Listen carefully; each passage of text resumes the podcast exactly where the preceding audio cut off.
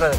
Τι έγινε, ρε παιδιά, γραβάτες; Φορέσαμε Είπαμε γραβάτες. να τις βάλουμε Στο λίγο για να... αγωνιστικό ναι. χώρο, Αλλά ναι. εγώ δεν έχω βάλει καλά. Λέω μήπως... ε, Εγώ είμαι ειδικός. Είστε, Ξέρω. ε, επειδή, Θα φτιάξω εγώ. επειδή μην ξέρετε νοιάζεσαι. σίγουρα, ναι. Ξέρω να τις δένω, να τις λύνω. Εγώ καλύτερα το. Πιο καλά, έβαλε. εσύ είσαι Ναι. δυνατός. Αλλά φορώ και το τζέπο κάτω για να. Θυμίζει ναι. τη γραβάτα που φορούσα στο ναυτικό. Γιατί εκεί ήμουν στρατεύσιμος και ληστής. Α, ήσασταν Φορούσα πληρούχο κάθε- κι εσύ, κι εγώ στο ναυτικό. Κάθε μέρα Εγώ έπρεπε να πεζικό, τη φοράω Ναι.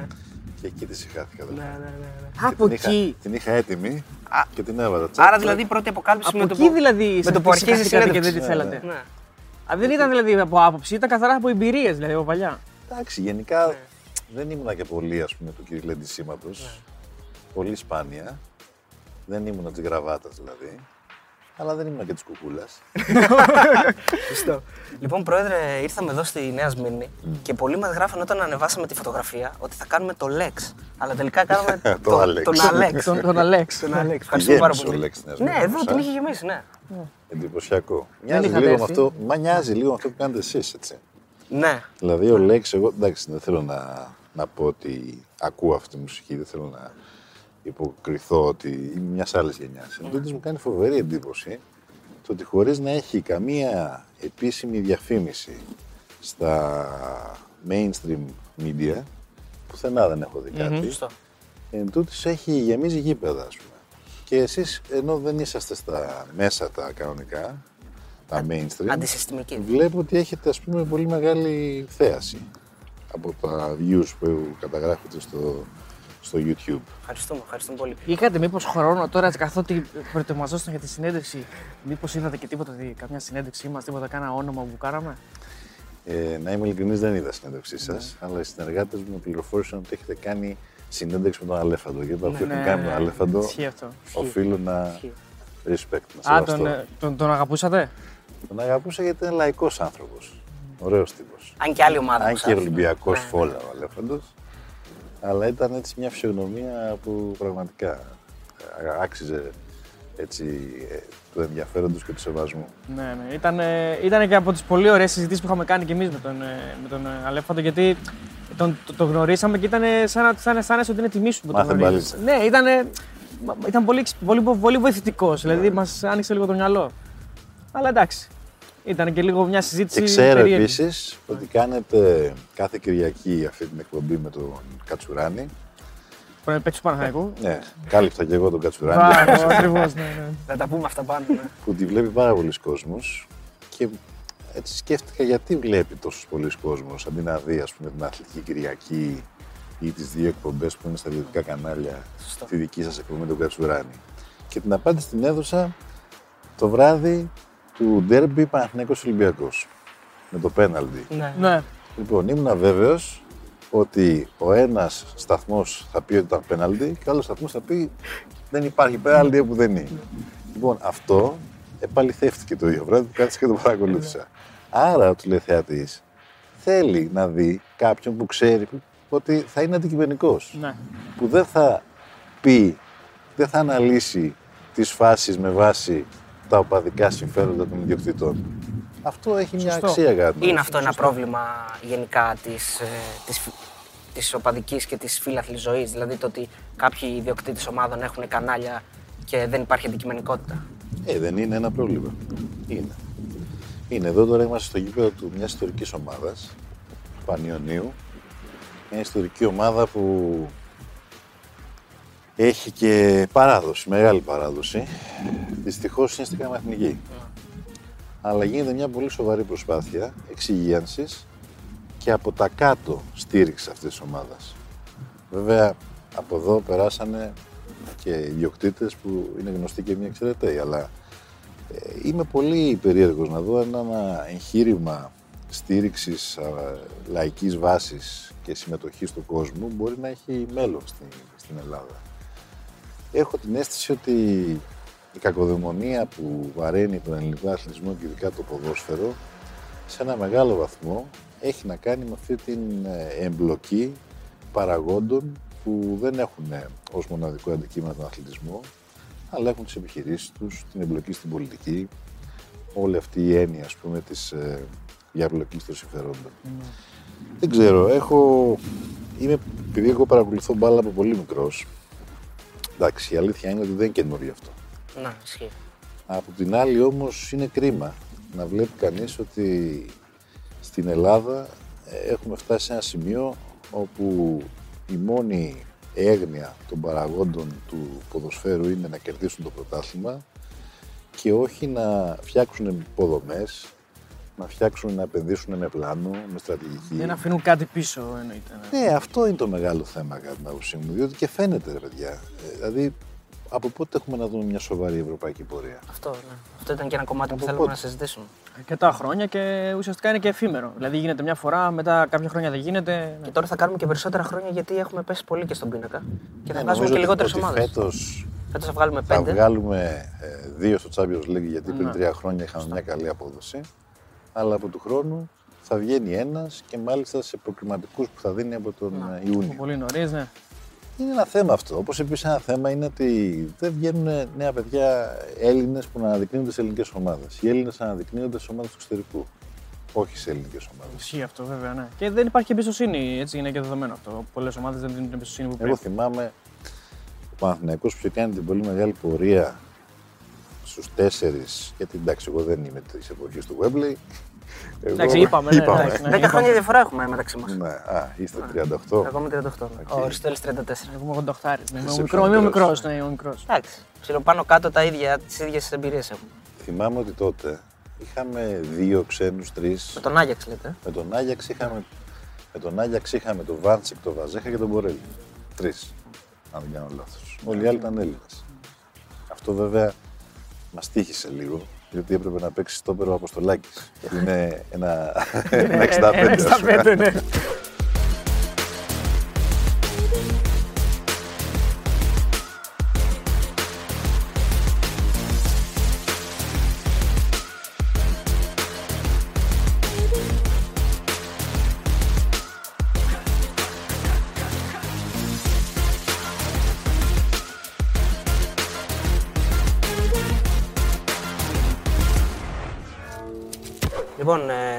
Ευχαριστούμε πάρα πολύ ξανά, Πρόεδρε. Εγώ ευχαριστώ. Και επειδή είπαμε για τον Λέξ εδώ πέρα, έχουμε τον Αλέξ εμείς όπως είπαμε. Νιώθεις καθόλου ο Λέξ των πολιτικών, δηλαδή έτσι λίγο επαναστάτης, λίγο ότι έχεις ας πούμε και το respect όλων, το, το σεβασμό όλων όπως έχει ο Λέξ. Θα μπορούσαμε να το πούμε. Δεν ξέρω. Δεν ξέρω αν έχει ο Λέξη το σεβασμό όλων. Τον ρα- το, αυτό που ακούνε ραπ τον αυτό έχει. που ακούνε Ναι, ραπ. ναι. Εντάξει. Ναι, ναι. Ο Ε, καθένας το κοίταξε, ίδιο. έτσι ένιωθα το 15 νομίζω. Μετά από 4,5 χρόνια πρωθυπουργός δεν μπορείς να, να πεις ότι νιώθεις έτσι. Ναι. Αλλά, εν πάση περιπτώσει, νιώθω πολύ οικία με αυτόν τον ρόλο, παρότι έχω περάσει 4,5 χρόνια από θέση εξουσίας, το οποίο κατά την άποψή μου κάτι λέει. Εντάξει, είναι και δύσκολο μετά από τέτοιο αξίωμα να είσαι αποδεκτός από όλους. Ε, είτε έτσι θα λιώσει. Δεν γίνεται.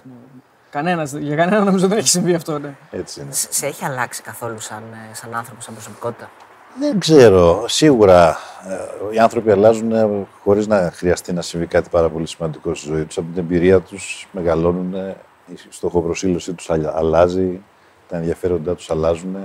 Αλλά νομίζω ότι στον πυρήνα της προσωπικότητάς μου δεν έχει επισυμβεί καμία μεταστροφή.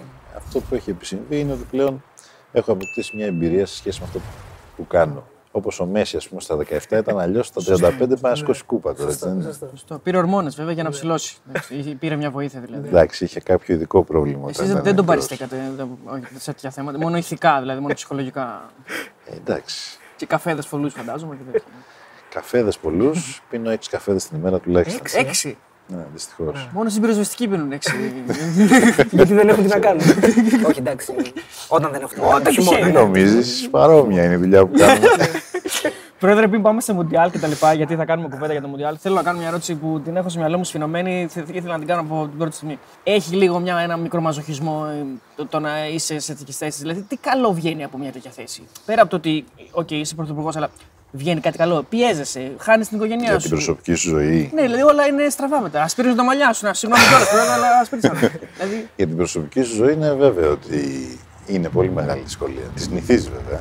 Αλλά ιδίως αν είσαι σε θέση ευθύνης, είναι πολύ μεγάλη δυσκολία. Και πόσο δε μάλλον εκείνη την εποχή που κρεμιόταν από τις αποφάσεις σου μισή Ευρώπη, ολόκληρη η Ευρώπη και ολόκληρη η Ελλάδα. Αλλά εντάξει, σίγουρα για να το κάνεις σε γεμίζει έτσι, η επαφή με τον κόσμο, η αίσθηση ότι είσαι χρήσιμος να μπορείς να κάνεις πέντε πράγματα που να αλλάξουν τη ζωή των ανθρώπων. Αυτό είναι πάρα που σε γεμίζει ενέργεια θετική αυτό. Αλλά εντάξει, σίγουρα, ιδίως αν συγκρίνω και την περίοδο που ήμουν πρωθυπουργός με την περίοδο τώρα που είμαι στη αξιωματική αντιπολίτευση, νομίζω ότι είναι προφανές ότι τώρα έχω πολύ περισσότερο χρόνο να δω τα παιδιά μου που 4,5 χρόνια δεν τα είδα καθόλου, ας πούμε. Ναι, αλλά εκείνη την τώρα περίοδο. διεκδικείται πάλι την Αλλά Πρωθυπουργό. τώρα, ναι, αυτό. Νομίζω σας το είπε και ο Ομπάμα στο πρώτο τηλέφωνο. Ότι καλή αρχή, Ναι. όλα καλά, αλλά θα σπίξουν τα μαλλιά σου. Ναι, Στο μου είπε. το είπε, μου Σας το είπε είπε. αυτό. Μου είπε, θυμάμαι ότι όταν ανέλαβα εγώ τα μαλλιά μου ήταν μαύρα και όταν έφυγα τα μαλλιά μου ήταν λευκά. Και θα πάθεις το ίδιο και εσύ. Εφημολογείται ότι και ο Ευάγγελος Βενιζέλος σας είχε πει να, να περιμένετε, να κάνετε υπομονή, να αναλάβετε πιο μετά. Μήπως και αυτός για την υγεία σας το είπε. Νομίζω. δεν ξέρω, δεν ξέρω. Πιθανόν. Πιθανόν. Πιθανόν να έχει στο μυαλό του ότι θα έπρεπε να κάνει αυτός πρώτα μια θητεία. Ναι, ναι, Λοιπόν, πάμε στο Μουντιάλ. Ναι, ναι, ναι. Ε, γιατί συζητήσαμε και off camera ότι όσο έχετε λίγο χρόνο βλέπετε παιχνίδια. Τι, τι, τι σας έχει μείνει μέχρι στιγμής ε, από τη διοργάνωση; Ναι.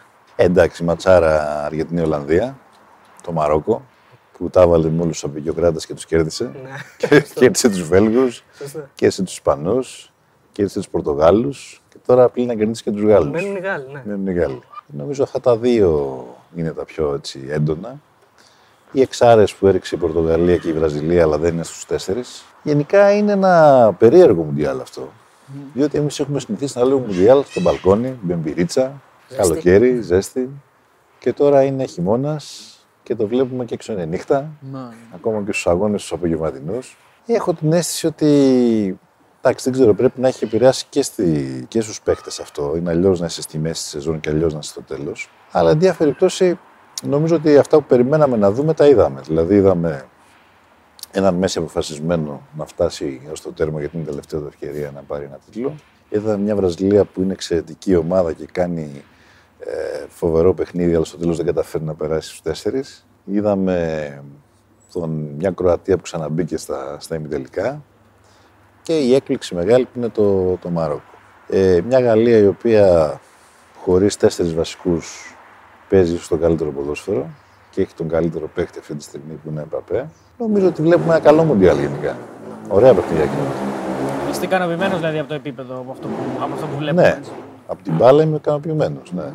Θεωρώ όμως ότι ήταν μια πάρα πολύ αρνητική απόφαση να πάει το Μουντιάλ στο Κατάρ. Ήταν μια απόφαση που πάει το ποδόσφαιρο πάρα πολύ πίσω και τη FIFA. Είναι μια αυτοεξευτελιστική θα έλεγα απόφαση. Ε, Γιατί το ποδόσφαιρο δεν είναι μονάχα αυτό που βλέπουμε στο γήπεδο. Είναι και όλα όσα συμβαίνουν έξω από το γήπεδο. Τώρα να πάει σε μια χώρα που δεν είχε καμία σχέση και καμία παράδοση με το ποδόσφαιρο. Σε μια χώρα που, εν διάφορη περιπτώσει, δεν υπάρχει καμία ελευθερία. Τι ακριβώς ανταμείβεις; Ενδεχομένως ανταμείβεις κάποιες άλλου είδους ιδιοτέλειε. Τις οποίες βλέπουμε τις τελευταίες μέρες να βγαίνουν στο φως της δημοσιότητας. Υπάρχουν κάποια γεγονότα με φερόμενους χρηματισμούς. Εμείς δεν υιοθετούμε φυσικά τίποτα μέχρι να αποδειχθεί, όπως κάνουμε πάντα στην εκπομπή. Αλλά. Ένα φοβερό πράγμα. Δεν είναι αποκλειστική η Κροατία, αποκλειστική η Καηλή. Ε, αυτά βέβαια είναι η αλήθεια ότι πρέπει να αποδειχτούν, αλλά δείχνουν κάποια πράγματα. Έτσι. Δηλαδή, όπου υπάρχει καπνός, υπάρχει και Ναι. φωτιά που λένε. Πώς Ε, τη σίγουρα σχολιάζετε δείχνουν. γενικά; Ε, σίγουρα δείχνουν. Μα δεν υπάρχει αμφιβολία τώρα. Καταρχάς η επιλογή του Κατάρ. Όλοι έχουν πάρει μια σειρά δημοσιευμάτων ότι είναι ύποπτη. Από τη φύση της ύποπτης. Πέραν τούτου, στο Κατάρ για 8 χρόνια είχαμε μια τρομακτική υποβάθμιση κάθε έννοιας ανθρώπινου δικαιώματος. Χτιστήκαν 8 τρομερά στάδια σε χρόνο ρεκόρ, αλλά σε συνθήκες γαλέρας, με 6.500 εργάτες νεκρούς. Αυτό η παγκόσμια κοινότητα και η παγκόσμια ποδοσφαιρική κοινότητα δεν μπορεί να το αφήσει έτσι. Δηλαδή, εντάξει, μπάλα βλέπουμε, αλλά ζούμε και σε έναν κόσμο. Πρέπει να βλέπουμε την αδικία, πρέπει να βλέπουμε τα ανθρώπινα δικαιώματα, πρέπει να βλέπουμε τα εργασιακά δικαιώματα. Και όταν σημαίνουν όλα αυτά να βγαίνουν και να μας λένε και από πάνω ότι το Κατάρ είναι πρωτοπόρος χώρα στη, στα εργασιακά δικαιώματα, ε, τρελαίνεσαι. Είναι δηλώσεις που Τελικά προκαλούν. σίγουρα. βλέπεις για ποιο λόγο υπόθηκαν αυτές τις κουβέντες. Και δεν τρελαίνεσαι, απλά οργίζεσαι. Εντάξει, ο αντίλογος βέβαια είναι ότι. Ξέχωρα από το, τα θέματα χρηματισμού κτλ. Ο αντίλογος είναι ότι η FIFA ήθελε να κάνει ένα άνοιγμα στον αραβικό κόσμο, ότι ήθελε να, να δώσει την ευκαιρία να, να διοργανωθεί μια, ένα τέτοιο τουρνουά ας πούμε, και να, να δείξει ο αρα- αραβικός κόσμος ότι μπορεί να το κάνει. Είναι και αυτό ένα κομμάτι. Υπάρχουν Δηλαδή. και άλλες αραβικές χώρες που μπορούσε να γίνει αυτό. Ναι, σίγουρα. Αλλά δεν έχουν τόσα πολλά λεφτά. Μάλλον όχι. Ναι. Διότι ξέρετε, σε αυτόν τον κόσμο που, που ζούμε, εάν είσαι αυταρχικός αλλά έχεις λεφτά, τότε είσαι απλά κάποιος που έχει μια άλλη κουλτούρα και πρέπει να τη σεβαστούμε. Αν είσαι αυταρχισμός και δεν, αυταρχικός και δεν έχεις λεφτά, τότε είσαι ένας σατράπης και πρέπει να γίνουν επεμβάσεις από τη διεθνή κοινότητα, ακόμα και με πολεμικά μέσα.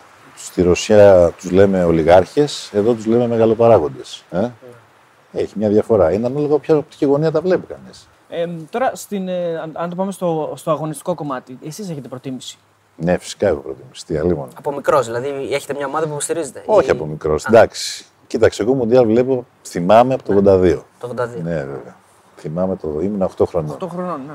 Ήμουν 8 χρονών και θυμάμαι πολύ έντονα τον τελικό του 82, Ιταλία-Γερμανία, όπου ήμουν σε ένα παραθεριστικό μέρος και είχε ξένους, είχε Γερμανούς και Ιταλούς. Η πλειοψηφία ήταν Γερμανοί. Και εγώ για σπάσιμο ήμουν με τους Ιταλούς.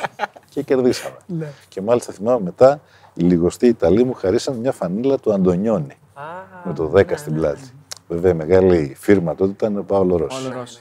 Το 86 ήταν η χρονιά του, του Θεού της μπάλας, του Ντιέγκο. Έβαλε και ο Θεός στο χέρι του. η λίγο, αλήθεια ναι. είναι. Μια ψηλή. Ήταν η περίοδος τότε που η Θάτσερ είχε επέμβει στα Φόκλαντ, Ναι, ναι. Υπήρχε η κόντρα με που την ήταν Αγγλία. ε, τα νησιά που είναι λίγο έξω από την Αργεντινή και ήμασταν βεβαίως με την Αργεντινή και όχι με τους Άγγλους. δεν είχε και βάρ τότε, γιατί δεν είχε βάρ. Δεν να είχε το πούμε. βάρ, δεν είχε βάρ. Γιατί εσείς τη χαλάσατε Ναι. την πιάτσα εδώ πέρα, θα τα πούμε μετά. Αλήθεια είναι αυτό. Ήταν λοιπόν η χρονιά του Μαραντόνα. Και ε, βέβαια στον τελικό κερδίσαν τους Γερμανούς. Μμμ. Τους Άγγλους τους είχαν κερδίσει στον τελικό ή στον πρώην τελικό. Νομίζω θυμάμαι. πρώην Πρώην τελικό, αν τελικό θυμάμαι ήταν. καλά, Ναι. Βέβαια εκτός από το χέρι ήταν και το άλλο γκολ που πέρασε τη μισή, ναι, τη μισή ομάδα. ε. Ακριβώς. Το 86 μετά το 90 ήταν ε, στην Ιταλία, Λόταρ Ματέους, Γερμανία. Αλλά ήταν η χρονιά Εκεί επίσης αρχίζουμε να μπαίνουμε κι εμείς. όπου στον ημιτελικό. Τα παρακολουθήσατε, Ναι, θα ναι, τα ναι. θυμάστε. Ε, από το Ε, εγώ όχι. 90 Ο ημιτελικό έγινε στην Νάπολη, Ιταλία, Αργεντινή. Και αυτό ήταν ένα τρομακτικό, ένα φοβερό παιχνίδι, έχει μείνει στην ιστορία, διότι μέσα στο- σε ένα γήπεδο 80.000 θεατών, όπου όλοι οι Ναπολιτάνοι είχαν έναν θεό, τον Μαραντόνα, ο Μαραντόνα έπαιζε με την άλλη ομάδα, με την εθνική της Αργεντινής. Και προκρίθηκε η εθνική της Αργεντινής και διχάστηκε το γήπεδο, γιατί οι μισοί χειροκροτήσαν τον Μαραντόνα, οι άλλοι μισοί ήταν αμήχανοι. Έχασε όμως η Αργεντινή του Μαραντόνα στο τελικό, το πήρε η Γερμανία. Το 94 ήταν το χαμένο πέναλτι του Μπάτζιο Ναι. Με τη Βραζιλία. Και η συμμετοχή της στι εθνικής Ηνωμένες μα. Πολιτείες και το σύστημα 4-4-2 Ναι, που είχαμε εμείς με τον Αλή και τον Παναγούλια. Σουτάρετε που λέει, τι, λέει, τι σας ζητάει η Τι προπονητής; σας ζητάει, Ένα σουτ, σουτάρετε. ναι. Δίκιο είχε τώρα ο Αρκέτα συγχωρεμένο. Αλλά τους είχαν πάει εκεί να κάνουν ε, τουρνέ ένα μήνα πριν, όπου μάλλον προπόνηση δεν κάνανε. Ναι, όχι, ήταν θεία στο Ναι. σκανδάλο. Μετά 98 το 98 Γαλλία. ήταν στη Γαλλία. Ήταν στη Γαλλία, Ζινεντίν Ζιτάν. Η Γαλλία πολύ μεγάλη ομάδα, αλλά μεγάλη ομάδα και η Βραζιλία τότε θυμάμαι. Ήταν η Βραζιλία του Ρονάλντο, το φαινόμενο. Με το, με το μυστήριο του τελικού. Γιατί δεν Με το έπαιξε, μυστήριο δεν του πήγε. τελικού που πήγαν με κατεβασμένα τα χέρια. Ναι, που λένε ότι τον ανάγκασε ο χορηγός να παίξει, να δεν μπορούσε. Αλλά τέσσερα χρόνια μετά το πήραν στην Κορέα. Και το δικαιούνται. Πιστικά. Το και δικαιούνταν. Εντάξει, Το άρα 2002. έχετε, έχετε αναμνήσει από όλα. Δηλαδή δεν. Μετά ήταν ο φοβερός τελικός Ιταλία-Γερμανία με το Ζιντάν που έδωσε την κουτουλιά. Το 6. Ναι, το γιατί Ματεράτσι. το 94 είχε βάλει, το 98 είχε βάλει δύο γκολ με κεφαλιά. Ναι, και Και, μετά είπε έβαλε να την κάνει μια κουτουλιά. κεφαλιά. Ναι. Ήταν καλύτερη η Γαλλία σε εκείνο το Νομίζω αγώνα. προηγήθηκε με το πέναλτι. Ναι. Και ήταν Το και, πέναλτι. είχε και ομαδάρα η Γαλλία. Αλλά συνήθως δεν μπαίνει ο καλύτερος. Γι' αυτό έχει η μαγεία, η μαγεία του ποδοσφαίρου. Είναι ότι μπορεί να κερδίσει ο μη καλύτερος. Σωστά. Και γι' αυτό είναι ένα άθλημα το οποίο συναρπάζει τόσο πολύ τον κόσμο. Μετά το 10 πήγαμε στην Αφρική. Ελλάδα Καραγκούνης, πάλι. Καραγκούνης. ο Τόρε Κάγκελ, Ναι, ναι, ναι. Παπασταθόπουλο πάνω στο Μέση. Βουβουζέλες. Ναι, Βουβουζέλες. Αποκλειστήκαμε όμως. Δεν τα πήγαμε πολύ Με καλά. Μαραντόνα προπονητή της Με Μαραντόνα προπονητή. Δεν μας έβαλε γκολ ο Μέση σε εκείνο τον αγώνα. Όχι. Και τα έβαλε με τον Καραγκούνη ο, ο Μαραντόνα. Μετά τα βρήκαν όμως. και με το Μέση τα βάλει ο Καραγκούνης. μας έχει δώσει συνέντευξη και μας έχει πει. Ε, βέβαια, εκεί κάναμε την πρώτη νίκη σε Ναι. παγκόσμιο κύπελο σαν, εθνη- σαν Ελλάδα. Απέναντι σε ποιον δεν θυμάμαι. Η Νιγηρία. Ναι, Ε; στην Ιγυρία. Νιγηρία, ναι. Ε; Νιγηρία. Παίξαμε και με Με την γκολ, Κορέα, βέβαια. με γκολ του Σαλπικίδη. Σαλβικίδη, ναι. Αφού τα θυμάστε. ορίστε. Ναι, αυτό. Δεν τα θυμάμαι όλα πολύ καλά. αλλά Μου έρχονται οι αναμνήσεις. Και μετά πήγαμε στη Βραζιλία. Μετά στη Βραζιλία πήγαμε καλύτερα. Ναι. Στη Βραζιλία περάσαμε. Αλλά ο Γκέκας δεν ευστόχησε στο πέναλτι. ναι, ναι. Με την Κώστα Ρίκα. Νάβα, τερματοφύλακα. Ο ίδιος που έφαγε τώρα, πόσα Ναι. έφαγε από τους Ισπανούς; Αυτά. Έφαγε 7. Έφαγε 7. Άρα από ό,τι καταλαβαίνω από τα συμφραζόμενα. Καλύτερα από εμάς, τα ξέρετε. Η, προτιμα... η προτίμηση είναι ξεκάθαρη. Ιταλία. Τι; Ε, Ιταλία δεν Μαραντόνα, παίζει. Αργεντινή. δεν παίζει. ε, κα- ε, Καλά, δεν, δεν πρέπει να παίζει η ομάδα μας για να υποστηρίζουμε. Όχι, όχι. Είναι, η προτίμηση είναι Αργεντινή. Αργεντινή. Ναι. Η προτίμηση είναι Αργεντινή. Και τώρα πώς το βλέπετε; Η προτίμηση είναι Αργεντινή. Κοίταξε, εγώ θεωρώ ότι η Αργεντινή θα πάει στον τελικό. Το θεωρούσα ακόμα και όταν έχασε από τη Σαουδική Αραβία. Νομίζω ότι ο Θεός του ποδοσφαίρου το χρωστάει στο Μέση. Αλλά να σας πω την αλήθεια, αν είναι με τη Γαλλία θα είναι ένα πολύ αμφίροπο παιχνίδι. Δηλαδή ο Θεός του ποδοσφαίρου είναι Αργεντινή, δεν είναι Πορτογαλία να το χρωστάει στον Κριστιανό Ρονάλντο. Που δεν το χρωστάει βασικά γιατί αποκλείστηκε. Αλλά... Όχι, ίσα ίσα. Ο Θεός του ποδοσφαίρου απένει με δικαιοσύνη. Διότι όταν εγώ είδα η ομάδα του να κερδίζει με 6 γκολ την Ελβετία και στο τέλος του αγώνα οι συμπαίκτες του να πανηγυρίζουν και ο αρχηγός να φύγει με το κεφάλι κάτω, Γιατί δεν είπα η Πορτογαλία τώρα τελείωσε. Διότι ε, ο άνθρωπος αυτός είναι η, ε, πώς να το πω, το απάβγασμα του εγώ. Ενώ το ποδόσφαιρο είναι ένα συλλογικό άθλημα, είναι το εμείς, δεν είναι το εγώ. Και αυτή είναι η διαφορά ανάμεσα στο Μέση και στο Μαραντόνα. Συγγνώμη, στο, στο Κριστιανό Ρονάλντο. Ρονάλντο, ναι. Ο, ο Μέση είναι το εμείς. Ο Ρονάλντο είναι το εγώ. Φοβερός παίχτης, φαινόμενο, πράγματι, αλλά δεν γίνεται, δεν γίνεται να είσαι το εγώ, να κερδίζει η ομάδα σου με 6 γκολ, να είσαι αρχηγός και να φεύγεις λυπημένος και να απειλείς ότι θα φύγεις από το Μουντιάλ. Ε, τελείωσε. Κάπου εκεί τελείωσε η Πορτογαλία. Διότι για 6-7 μέρες μέχρι τον επόμενο αγώνα όλοι σκεφτόντουσαν τι θα κάνει ο Ρονάλντο και αν θα φύγει ο Ρονάλντο και όχι πώς θα κερδίσουν τον επόμενο αγώνα. Σωστό. Δεν έχει εγώ ούτε αν είσαι τέτοιο μέγεθος. Στο ποδόσφαιρο δεν μπορεί να υπάρχει εγώ. Δεν μπορεί να είναι, δεν είναι τέννη. Άμα ήταν τέννη, θα υπήρχε το εγώ. Είσαι μόνος σου απέναντι στον αντίπαλο. Στο ποδόσφαιρο, αν δεν πάρεις την πάσα, δεν θα βάλεις τον γκολ. Είναι συλλογικό άθλημα. Ή αν δεν Είναι δώσει. ομάδα. Είναι ομάδα. Ή αν δεν δώσεις πάσα, δεν θα βάλεις γκολ. Άρα λοιπόν νομίζω ότι εδώ απεδείχθη ας πούμε ότι ο Ρονάλντο είναι ένας φοβερά αξιόλογος παίκτης, αλλά τρομακτικά εγωιστής και νομίζω ότι ο Σάντος πολύ καλά έκανε και επέλεξε αυτό που επέλεξε. Στον αγώνα τουλάχιστον με την Ελβετία δικαιώθηκε. Ήταν γραφτό να το κερδίσει το Μαρόκο όμως Ναι. στον επόμενο αγώνα. Τον έβαλε χθες λίγο πιο νωρίς. Έκανε δύο-τρεις δύο-τρεις προσπάθειες. στο 50 τον Ναι, έβαλε. ναι, λίγο πιο νωρίς σε σχέση με το, το παιχνίδι με Τι, την δεν- Ελβετία που τον είχε βάλει στο ε, 75. Σχεδόν δεν ακούπησε μπάλα, δεν είχε τελική. Ένα σου Ε, είχε είχε, μόνο. είχε, είχε ένα σουτ το έβαλε. Άρα, πρόεδρε, η φανέλα του Αντωνιώνη δεν έπιασε τόπο. Αργεντινή έγινε. Τζάμπα δηλαδή το δώρο. Κοίταξε να δεις, εγώ γενικά τους Αργεντίνους, τους, ε, όλους τους Λατινοαμερικάνους, έτσι, όχι μόνο επειδή η Λατινική Αμερική είναι και ένα εργαστήρι κοινωνικό με κινήματα, με παραδόσεις, με αριστερές κυβερνήσεις, αλλά και γιατί έτσι ε, ζούνε με το ποδόσφαιρο. Και οι Βραζιλιάνοι και οι Αργεντίνοι. Το ερώτημα είναι γιατί είμαι με την Αργεντινή και όχι με τη Βραζιλία, ίσως. Ναι. Που έχει Δηλαδή και το το να Λούλα, είμαι με που τους, έχει Λα- και το Λούλα να είμαι τώρα. με τους Λατινοαμερικάνους είναι εύλογο. Ναι. Αλλά γιατί προτιμώ την Αργεντινή; Δεν το ξέρω. Δεν το ξέρω αυτό. Ε, Ίσως γιατί θεωρώ ότι είναι πιο κοντά στο, στη δική μας, στο δικό μας μενταλιτέ, ας πούμε, Ναι. η Αργεντίνη. Ίσως γιατί ο Παναθηναϊκός που είναι η ομάδα που αγαπώ είχε πάντοτε πολύ σημαντικούς Αργεντινούς παίχτες. Είχε τον, τον Ρότσα που είναι ένας, ξε- ήταν ένας εξαιρετικός παίκτης και φοβερό παιδί, φοβερός χαρακτήρας. Τον Μπορέλη, τον Νέκη Γκοντζάλες, Είχε πολύ το λέτο. το Λέτο μετά. Είχε, είχε, είχε παράδοση σε αυτό το Και κομμάτι. βεβαίως γιατί τώρα τον το, Παλάσιο. θεωρώ ότι ο Μέση τα τελευταία έτσι, 15-17 χρόνια πόσο είναι στο στερέωμα είναι ένας ποδοσφαιριστής που πραγματικά θεωρώ ότι είναι ο μεγαλύτερος ποδοσφαιριστής που έχει βγει. Ακριβώς για αυτόν τον λόγο. Δηλαδή αν το βάλεις ας πούμε τον Μέση δίπλα στο Μπελέ, τον Μαραντόνα ή τον Εμπαπέ μπορεί ατομικά ή και τον Ρονάλντο μπορεί ατομικά να είναι καλύτεροι. Αλλά για την ομάδα είναι ο Μέση. Δηλαδή ο Μέση είναι αυτός ο οποίος θα δώσει την πάσα τη μαγική, όπως έδωσε προχθές με την Ολλανδία, για να βάλει γκολ η ομάδα. Και θα σου βγάλει γκολ από εκεί που δεν το περιμένεις. Ε, αν σας ζητούσαν ε, ή αν σας προτείνανε να πάτε στον τελικό του Μουντιάλ, θα πηγαίνατε τώρα τη, την άλλη Κυριακή που είναι; Στο Και αν- Κατάρ. Στο Κατάρ. Και αν πηγαίνατε, πιστεύετε ότι η παρουσία σας θα νομοποιούσε κάποια από αυτά που ακούγονται; Ναι. Όχι, δεν θα πήγαινα. Ε, κοίταξε, αν ήμουνα στη θέση σου, θα πήγαινα. Ενδεχομένως. Ναι, ναι. Αν είχα τόσα λεφτά για να πάω, γιατί είναι πολλά τα λεφτά.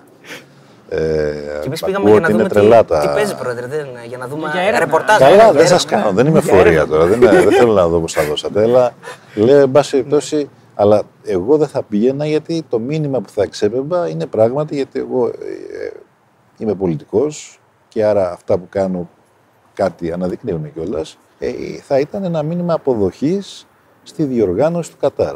Είπα την γνώμη μου για το Κατάρ Ναι, ναι. και θεωρώ ότι εντάξει, δεν μπορείς να κάνεις εμπάργκο στη χαρά και στην ε, απόλαυση, δεν θα σταματήσει να βλέπει την μπάλα, ε, αλλά δεν θα το νομιμοποιούσα με την παρουσία μου εκεί, όχι. Δεν θα το έκανα. Πριν περάσουμε, γιατί κάνατε ωραία γέφυρα με τον Παναθηναϊκό, αλλά πριν περάσουμε εκεί, θέλω να κάνω μια ερώτηση, επειδή το είπατε, επειδή είστε πολιτικός και κάθε τι μετράει. Αυτό κάποιες φορές δεν είναι λίγο ε, κουραστικό. Δηλαδή, ότι κάθε τι, κάθε λέξη, κάθε γράμμα, κάθε μορφασμός μετράει και πρέπει να τα προσέχω όλα. Εντάξει, όλα τα συνηθίζεις στη ζωή. Τα πρώτα 100 χρόνια είναι δύσκολα. Μετά τα συνηθίζεις.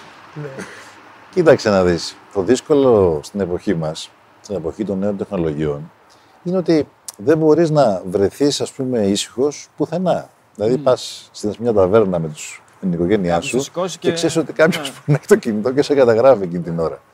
Πέρα από αυτούς που έχουν μπει στο κινητό του για να σε καταγράφουν. Έτσι, αυτή είναι μια άλλη ιστορία. Ναι, ναι, αυτό θα το πούμε. Και προσέχετε με τα άλλη, μην πατάτε τίποτα. ναι. Εμείς Αλλά- τώρα που θα ανεβάσουμε το βίντεο, θα στείλουμε ένα link. Αλλά Είναι αυτό safe, πατήστε, ναι, είναι πατήστε safe. το. Είναι το, Οκ. το YouTube θα είναι. Θα το έχω υπόψη μου. Εντάξει, όντως υπάρχει μια επικινδυνότητα παντού όπου και να πάτε. Κάποιος μπορεί να, να πιάσει μια εντάξει. αντίδραση της στιγμής. Ναι. Όχι, αυτό είναι. είσαι αναγκασμένος. Όταν κάνεις κάποια πράγματα, ξέρεις και ποιο, το, ό,τι επάγγελμα και να κάνει κανείς ή ό,τι, μετα- με ό,τι και να ασχολείται, ξέρει ότι έχει και κάποια, κάποια αρνητικά. Ε, εντάξει, αν είσαι ποδοσφαιριστής, ξέρεις ότι μπορεί να τραυματιστείς και να μείνεις έξω από τους αγωνιστικούς χώρους. Είναι το ρίσκο που αναλαμβάνει κανείς. Άμα είσαι στην πολιτική, ξέρεις ότι θα πρέπει να προσέχεις ε, το κάθε τι, γιατί καμιά φορά μπορεί και η τρίχα να γίνει τριχιά. Ιδίως εάν ε, είσαι σε κάποιο κόμμα που δεν τα πάει πάρα πολύ καλά με τους ιδιοκτήτες των media. Αν τα πηγαίνει καλά με τους ιδιοκτήτες των media, μπορείς να κάνεις ό,τι θέλεις. Ακόμα και τι πρακτικές εταιρείες μπορείς να έχεις και να παίρνεις τα λεφτά του κοσμάκι. Δεν σε ανακαλύπτει κανένας. Μόνο να φτάσει ο κόμπος στο χτένι. Έχει αποχωρήσει από τη, από τη Βουλή ο κ. Πάντης ή είναι ακόμα; Όχι, σιγά μην αποχωρήσεις. Γιατί αλίμονο. Αν άνοιγε, αν άνοιγε από εδώ στο στοίχημα, παράδειγμα, ποιος τι θα έδινε περισσότερο να νικήσει, ο Παναθηναϊκός στο πρωτάθλημα ή ο ΣΥΡΙΖΑ να βγει η κυβέρνηση; Ποιος έχει Τι περισσότερε θα έδινε. πιθανότητε, ναι. Κάτσε τώρα, εδώ στοιχηματικά αν το πας, θα έδινε μεγαλύτερη απόδοση στο ΣΥΡΙΖΑ. Στοιχηματικά. Στοιχηματικά. Α, μεγαλύτερη απόδοση. Μεγαλύτερη Ναι, ναι, ναι. απόδοση. Άρα είναι πιο. Στοιχηματικά. Γιατί; Γιατί έχει καταγραφεί ας πούμε, από απανοτές δημοσκοπήσεις ότι ό,τι και να κάνει ο Μητσοτάκης θα είναι για πάντα πρωθυπουργός μέχρι να σβήσει ο ήλιος, ας πούμε, και να αλλάξει το πολίτευμα. Ξέρω εγώ, από βασιλευωμένη δημοκρατία να γίνει κοινοβουλευτική. Τη αμφισβητείτε. Λοιπόν, αλλά αλλά ε, επειδή σε, αν με ρωτάς, ας πούμε, τι είναι πιο εφικτό, θα σου λέγα ότι με τον Παναθηναϊκό φέτος τόσο δυνατό είναι εξίσου εφικτό να κερδίσει και ο Παναθηναϊκός στο πρωτάθλημα. Ναι, γιατί η βαθμολογία είναι η καλύτερη δημοσκόπηση. Έτσι δεν είναι. Ναι, όχι, δεν Έχει- είναι, δεν είναι μόνο η βαθμολογία. Και η παρουσία Γιατί του. κοίταξε να δεις, φέτος το, φέτος το φέτος, εδώ και αρκετά χρόνια, εμείς το είχαμε κάνει αυτό, ε, υπάρχουν τα play-offs. Που φέτος όμως για πρώτη φορά τα play-offs μπορεί να κρίνουν τον πρωταθλητή. Ενώ τα προηγούμενες περιόδους είχε κρυθεί σχεδόν. Σχεδόν. Όχι σχεδόν, είχε κρυθεί. Έμπαινε με μεγάλη διαφορά. ο Ολυμπιακός. Άρα αυτό που πεζόταν είναι ποιος θα βγει στο UEFA. Ενώ τώρα, ναι, βέβαια, μπορεί να κρυθεί ο πρωταθλητής στα playoffs. Άρα λοιπόν είναι πολύ νωρίς ακόμα για να πει κανείς ότι επειδή ο Παναθηναϊκός έχει ένα προβάδισμα ότι θα πάρει το πρωτάθλημα. Αυτό που με κάνει να πιστεύω ότι θα το πάρει είναι ότι το θέλει περισσότερο. Οι παίκτες του θέλουν περισσότερο και ο κόσμος του το θέλει περισσότερο. Μου θυμίζει λίγο το 2018 και τον Μπάουκ. Το ήθελε περισσότερο και το πήρε. Πάντως στο Sky είπατε ότι είστε βέβαιος. Στη ΣΥΑ. ΣΥΑ. Στη φίλη Ναι, μας. ε, αυτό πιστεύω, ναι. Τώρα εδώ μιλάμε για τα προγνωστικά, Ναι, τα, ναι, πώς το προγνωστικά, λένε, για, τα- για την απόδοση. Σωστά. Εντάξει, ο, ο Θοδωρής έχει δώσει Παναθηναϊκό, έχω δώσει ΑΕΚ. Ναι. Έχω ελπίδε Ναι. ακόμα. Πιστεύω Πριν ότι αρχίσει μπορώ το να πρωτάθλημα. προλάβω. Έχεις, είναι ναι. καλή ομάδα η ΑΕΚ. Έχει καινούριο γήπεδο, έχει καλό προπονητή, αλλά νομίζω ότι ο Παναθηναϊκός το θέλει περισσότερο και αυτό είναι πολύ σημαντικό για μια ομάδα. Ε, Πήγατε στο γήπεδο ναι. της ΑΕΚ, το έχετε δει; Όχι, δεν έχω πάει ακόμα. Θα πάω όμως. Είναι Σας προσκάλεσαν στα καταπληκτικό. γένεια. Όχι, όχι. Όχι. ε. Γιατί; Ε; Γιατί; Κα- Προσκάλεσαν πρώην ε, πολιτικού και Α, δεν θέλανε ε, να. πρώην πρωθυπουργούς. Εγώ έχω την ιδιότητα του αρχηγού της αντιπολίτευσης. Πήγε ο Κώστας ο Καραμαλής, σε πάση περιπτώσει. Ε, αν θέλω να μάθω πώς είναι το γήπεδο, μπορώ να τον πάρω ένα τηλέφωνο να μου πει. Α, μιλάτε, τα λέτε. ε. Όχι, αστείο. Ε, ήθελα να ρωτήσω τώρα, ε, και ο Παναθηναϊκός ετοιμάζεται να φτιάξει γήπεδο. Μπήκε δηλαδή το νερό στα βλάκι. Σε ένα χώρο που και παλιά ήταν να, να γίνει εκεί, αλλά υπήρχαν κάποια διάφορα πράγματα και πολλοί σας είχαν, ε, σας είχαν βάλει και σένα και εσάς έτσι στο, στο παιχνίδι το ότι το δυσκολέψατε λίγο. ναι. Με τους κορμοράνους. Ε, κοίταξε να δεις, τότε ο Παναθηναϊκός ε, είχε μπει σε ένα τρυπάκι να φτιάξει ένα εμπορικό κέντρο που δίπλα να συνοδεύεται από ένα γήπεδο. Του βοβού τότε. Ναι, του Βοβού. Και εγώ τότε ήμουν στο Δημοτικό Συμβούλιο και πήρε παιδιά να φτιάξουμε το γήπεδο και να έχει ένα εμπορικό κέντρο να το συνοδεύει. Μήπως να κάνουμε το ανάποδο. ε, τελικά, να, αυτή, αυτή είναι η όλη η ιστορία με το ποδόσφαιρο. Τελικά δεν ε, μπορεί εύκολα να μπεμπλακεί από τις οικονομικές ε, συνδιαλλαγές και συναλλαγές. Απεδείχθη ότι μπορούσε να γίνει το γήπεδο με ένα πολύ μικρότερο εμπορικό κέντρο, όπως και έγινε τελικά και ε, βγήκαν όλες οι αποφάσεις του Συμβουλίου της Επικρατείας και η άδεια αυτή είχε βγει, αν δεν κάνω λάθος, εδώ και μια εικοσαετία. Ο Παθηνικός όμως μετά αγνόησε αυτή την ε, επιλογή για διάφορους λόγους και διοικητικούς λόγους. Όσο ήμουν εγώ πρωθυπουργός προσπάθησα να δω τη δυνατότητα να πάμε σε μια λύση είτε αναβάθμισης λεωφόρου Αλεξάνδρας είτε μεταφοράς του γηπέδου σε μια περιοχή που είναι πιο α, ζεστή για τους ε, φίλους του Παναθηναϊκού από ότι ο Βοτανικός που εδώ που τα λέμε είναι μια περιοχή στην πίσω αυλή της Αθήνας. Έχει λογική το project, δηλαδή θα, θα την εντάξει αυτή την περιοχή στον ε, ιστό της πόλης αλλά είναι μια περιοχή που πραγματικά ας πούμε, δεν λέει κάτι για το φιλάθλο του Παναθηναϊκού. Ναι. Θα έλεγε ηλιοφόρος, θα έλεγε τα ηλίσια που ήθελα εγώ στο γουδί Στο βοβού, ναι. να γίνει το γήπεδο. Εν πάση περιπτώσει όμως, για διάφορους λόγους δεν προχώρησαν αυτά. Ήταν και ο Δημήτρης ο Γιανακόπουλος τότε που είχε την άποψη της Παναθηναϊκής Πολιτείας στο ΆΚΑ. Ε, εν τούτης, αυτή τη στιγμή έχει καταλήξει η Μπίλια μετά από πάρα πολλά χρόνια στο, στο Βοτανικό, ακριβώς επειδή έχουν όλα τελεσυδικήσει και το Συμβούλιο της Επικρατείας και οι άδειες είναι έτοιμες για να γίνει ένα γήπεδο. Το μεγάλο ερώτημα ήταν ποιος θα βάλει τα λεφτά. Φαίνεται ότι υπάρχει δυνατότητα χρηματοδότησης από το Ταμείο Ανάκαμψης και άρα νομίζω ότι αυτό το έργο μπορεί να υλοποιηθεί. Πήρε την κρέμα ο Άδωνης όμως. Σας πήρε τη, τη δόξα. Δεν πειράζει, ας γίνει το γήπεδο και ας πάρει την κρέμα ο Άδωνης. Εσείς, σαν Παναθηναϊκός, αν ε, ψηφίζατε στον Εραστέχνη που γίνανε εκλογές, θα επιλέγατε λεωφόρο ή βοτανικό; Μάλλον λεωφόρο από ό,τι καταλαβαίνω. Όχι, δεν θα επέλεγα λεωφόρο γιατί ξέρω ότι δεν είναι ένα project ρεαλιστικό. Αν η ρο- η λεωφόρο ήταν ένα ρεαλιστικό project, δηλαδή αν μπορούσε στο χώρο αυτό να χτιστεί ένα γήπεδο ας πούμε 30.000 θέσεων, θα επέλεγα τη λεωφόρο. Αλλά ξέρω ότι αυτό δεν είναι εφικτό. Άρα η, η λεωφόρος θα ήταν να μείνουμε σε ένα γήπεδο το οποίο θα ήταν παλιό. Το οποίο δεν είναι καλό ούτε για τον Παναθηναϊκό, γενικά και όλες τις ομάδες. Διότι πιστεύω σε πολύ μεγάλο βαθμό ότι για να μπορέσει να πάει μπροστά το ποδόσφαιρο, για να μπορέσουν και οι ίδιοι οι φίλαθλοι να σέβονται αυτό που βλέπουν, πρέπει και οι ομάδες να επενδύσουν, πρέπει να γίνουν γήπεδα. Για παράδειγμα, τώρα οι φίλαθλοι της ΑΕΚ δεν θα καταστρέψουν ποτέ το γήπεδο τους. Το αγαπάνε. Είναι κομμάτι, ας πούμε, της ομάδας τους. Αν ήταν σε ένα οποιοδήποτε παλιό γήπεδο, ας πούμε, ή κάποιου, κάπου αλλού φιλοξενούμενοι, θα μπορούσαν πολύ πιο εύκολα να κάνουν επεισόδια, να κάψουν καρέκλες. Μην ξεχνάμε πως στις, ε, στη, στη, στη Μεγάλη Βρετανία άρχισε σιγά σιγά να ανεβαίνει το επίπεδο και να εξαλείφεται το φαινόμενο της βίας. Πολλοί λένε ότι αυτό έγινε επειδή η Θάτσερ έβαλε πολύ αυστηρές ποινές. Είναι η μία πλευρά του νομίσματος. Η άλλη πλευρά του νομίσματος ήταν ότι δημιουργήθηκε η Premier League το 1992 και άρχισαν να επενδύουν ομάδες, άρχισαν, άρχισαν να φέρουν χορηγίες, άρχισαν να φτιάχνουν ωραία γήπεδα, γήπεδα στολίδια. Όταν δεν έχεις λοιπόν α, γήπεδα για να παίξεις μπάλα, όταν δεν έχεις ε, αναβαθμισμένο ποιοτικά το προϊόν, τότε μπορείς να βλέπεις σκηνές ε, βίας ή τριτοκοσμικές σκηνές. Πιστεύω λοιπόν πάρα πολύ ότι για να ξεπεράσουμε αυτή την κακοδαιμονία πρέπει να πέσουν χρήματα, να υπάρξει αναβάθμιση του προϊόντος και βεβαίως πρέπει να φύγουν και οι παράγοντες από αυτή την αρρωστημένη λογική που διακατέχει το ελληνικό ποδόσφαιρο εδώ και δεκαετίες. Βγάζω κάθε Κυριακή ε, ανακοίνωση για τη διαιτησία και μας φάζουν. Ναι, ναι, αυτό που, που είπαμε κάτω περπατώντας, να σε ενδιαφέρει πιο πολύ Κάνουμε το σταυρό μας ή όχι; Πώς θέλουν. να σε ενδιαφέρει πιο πολύ να κερδίσεις τον ε, αντίπαλο, να είσαι πρώτος, ε, πώς να το πω, να είσαι πρώτος στο χωριό, παρά να έχεις, ας πούμε, μέσα στη, να είσαι σημαντικός μέσα σε μια πόλη, δηλαδή να είσαι σημαντικός στο ευρωπαϊκό ποδόσφαιρο. Ε, Πρόεδρε, όμως, αν δεν υπάρχουν αυτοί οι άνθρωποι με την καλώς εννοούμενη τρέλα για να βάλουν αυτά τα λεφτά, για να υπάρχουν οι ομάδες και να αναβαθμίζονται και να προοδεύουν, πώς ακριβώς οι ομάδες θα έχουν δυνατότητα να ανταγωνίζονται πολύ μεγάλους συλλόγους από την Ευρώπη; Ενώ πώς πώς θα φτιαχτεί μια ομάδα πάρα πολύ καλή, πάρα πολύ ακριβή, αν δεν υπάρχουν άνθρωποι που είναι πολύ ισχυροί και έχουν και άλλες επιχειρήσεις και ενδεχομένως κάποιες εξ αυτών είναι και media. Δηλαδή το ένα δεν φέρνει το άλλο. Δεν είναι και λίγο Μονόδρομος. Όχι απολύτως. Διότι σήμερα, αν μια ομάδα είναι ανταγωνιστική σε ευρωπαϊκό επίπεδο, μπορεί να έχει πάρα πολύ σημαντικά έσοδα. Πέραν τούτου, οι ομάδες, οι μεγάλες τουλάχιστον, οι πέντε μεγάλες ελληνικές ομάδες, έχουν και πολύ μεγάλο αριθμό φιλάθλων. Το οποίο μπορεί να τους δώσει τη δυνατότητα και για χορηγίες αλλά και για έσοδα. Άρα λοιπόν θα μπορούσε, εγώ πιστεύω, ο Ολυμπιακός, ο Παναθηναϊκός, η ΑΕΚ, ο ΠΑΟΚ και ο Άρης να είναι ομάδες που μπορεί να, μπέκ, να, να αντέξουν στον οικονομικό ανταγωνισμό, ακόμα και αν είχαν προέδρους που τους ενδιέφερε η ομάδα και όχι και η ομάδα και οι επιχειρήσεις τους. Ή να αποκτήσουν πολιτική επιρροή μέσω της ομάδας.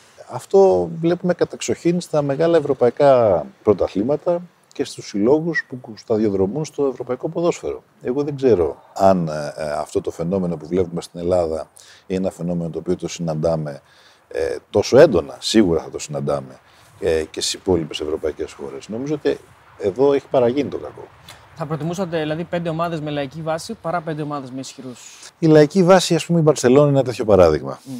Ο Πανιόνιος εδώ είναι ένα τέτοιο παράδειγμα. Είναι όμως στη ΓΑΜΑ Εθνική. Δεν ξέρω αν μπορεί να λειτουργήσει αυτό το μοντέλο, γιατί για την ε, Μπαρσελόνα που έχει εκατομμύρια φιλάθλους μπορεί να λειτουργήσει, αλλά για μια ομάδα που δεν μπορεί να κόψει 5.000 εισιτήρια κάθε Κυριακή δεν ξέρω αν μπορεί να λειτουργήσει. Αυτό όμως που σίγουρα μπορεί να λειτουργήσει είναι οι παράγοντες του ποδοσφαίρου, οι πρόεδροι των ομάδων να λειτουργούν με κάποιους κανόνες. Και επίσης να είναι τόσο α, επιμελής στην, ε, στο χτίσιμο της ομάδας, στο σχεδιασμό και στις επενδύσεις τους, όσο είναι και στις άλλες επιχειρήσεις τους. Στις άλλες επιχειρήσεις θα πάνε πολύ καλά νομίζω. Οι περισσότεροι εξ αυτών τουλάχιστον. Θα μπορούσαν, αν δείξουν ένα τέτοιο πνεύμα και στις, ε, στο ποδόσφαιρο, να μην τους νοιάζει δηλαδή σον και καλά η ομάδα να πάρει το χρόνο πρωτάθλημα, αλλά να τους νοιάζει να φτιάξουν μια υποδομή με νέους ε, αθλητές, νέα παιδιά, ώστε σε πέντε χρόνια να είναι ομάδα που θα σταθεί στα πόδια της, νομίζω ότι θα είχαμε πολύ καλύτερα αποτελέσματα. Υπάρχει ένα πρόσφατο παράδειγμα του κύριου Βρέτζου, του αντιπρόεδρου του Ολυμπιακού, που κατηγόρησε ανοιχτά πούμε, την κυβέρνηση ότι πολεμάει τον Ολυμπιακό. Πώς το ακούτε αυτό, Δηλαδή, υπάρχει περίπτωση ποτέ ένα κυβερνών κόμμα να ασχοληθεί με το ποιος θα πάρει το πρωτάθλημα ή να κάνει πόλεμο; Εντάξει, δεν ξέρω. Μιλάς τώρα για το, για το πέναλτι. Για το, το πέναλτι, ναι. Το, το, το, Άβυλα στον Ιωαννίδη. Ναι, στο Τιτανικό που ήταν επίσης. δεν ξέρω αν το είδες αυτό το. ήταν πέναλτι τελικά ή όχι; Θα σου πω. Ναι. Ε, εάν, ε, εάν ξεχωρίσει τη φάση αυτή από το χώρο και το χρόνο, πράγμα το οποίο στο δίνει το βαρ, ναι. το βαρ αυτό είναι. Να μπορείς να ξεχωρίζεις μία φάση από το χώρο και το χρόνο. Σωστά τότε με βάση αυστηρά το γράμμα του νόμου ήταν πέναλτι. Εάν σκεφτείς ότι αυτό το πέναλτι δόθηκε σε έναν αγώνα Παναθηναϊκός Ολυμπιακός στο 98 και έκρινε το αποτέλεσμα, δεν θα δινόταν ποτέ. Τίμιο. Ναι. Νομίζω ότι. Έτοιμος για πρωθυπουργός ξανά. Όχι, την αλήθεια λέω. την αλήθεια λέω. Να πάρουμε και τους Ολυμπιακούς. Ε, αλλά το βάρο όμως απ' την άλλη είναι μια ε, έτσι, εφεύρεση, εφεύρεση, δεν είναι εφεύρεση, είναι, μια, είναι, είναι η αξιοποίηση τεχνολογίας που έχει παντού αυτό το μειονέκτημα, ακόμα και στο παγκόσμιο κύπελο μπορεί να συμβεί. Αλλά απ' την άλλη μας δίνει το εχέγγυο ότι θα σταματήσει να λειτουργεί η παράγκα. Και νομίζω ότι είναι πάρα πολύ σημαντικό αυτό. Διότι τώρα δεν μπορεί να στηθεί ένα παιχνίδι. Μπορεί να στηθεί αν κάποιος παράγοντας αγοράσει τον παίχτη μιας άλλης ομάδας. OK. Okay όλα μπορούν να γίνουν. Για να αλλά αυτό, δηλαδή, αλλά αυτό που βλέπαμε κατά κόρον στο ελληνικό ποδόσφαιρο να υπήρχε αυτή η, η διάχυτη καχυποψία, να υπήρχε το σύστημα της παράγκας, οι διαιτητές να ήταν ας πούμε ε, σε μεγάλο βαθμό να δημιουργούσαν την αίσθηση στους φιλάθλους ότι και να σφύριζαν ότι είναι στημένοι. Αυτό τελείωσε και αυτό είναι πάρα πολύ σημαντικό και αυτό το οφείλουμε στο VAR.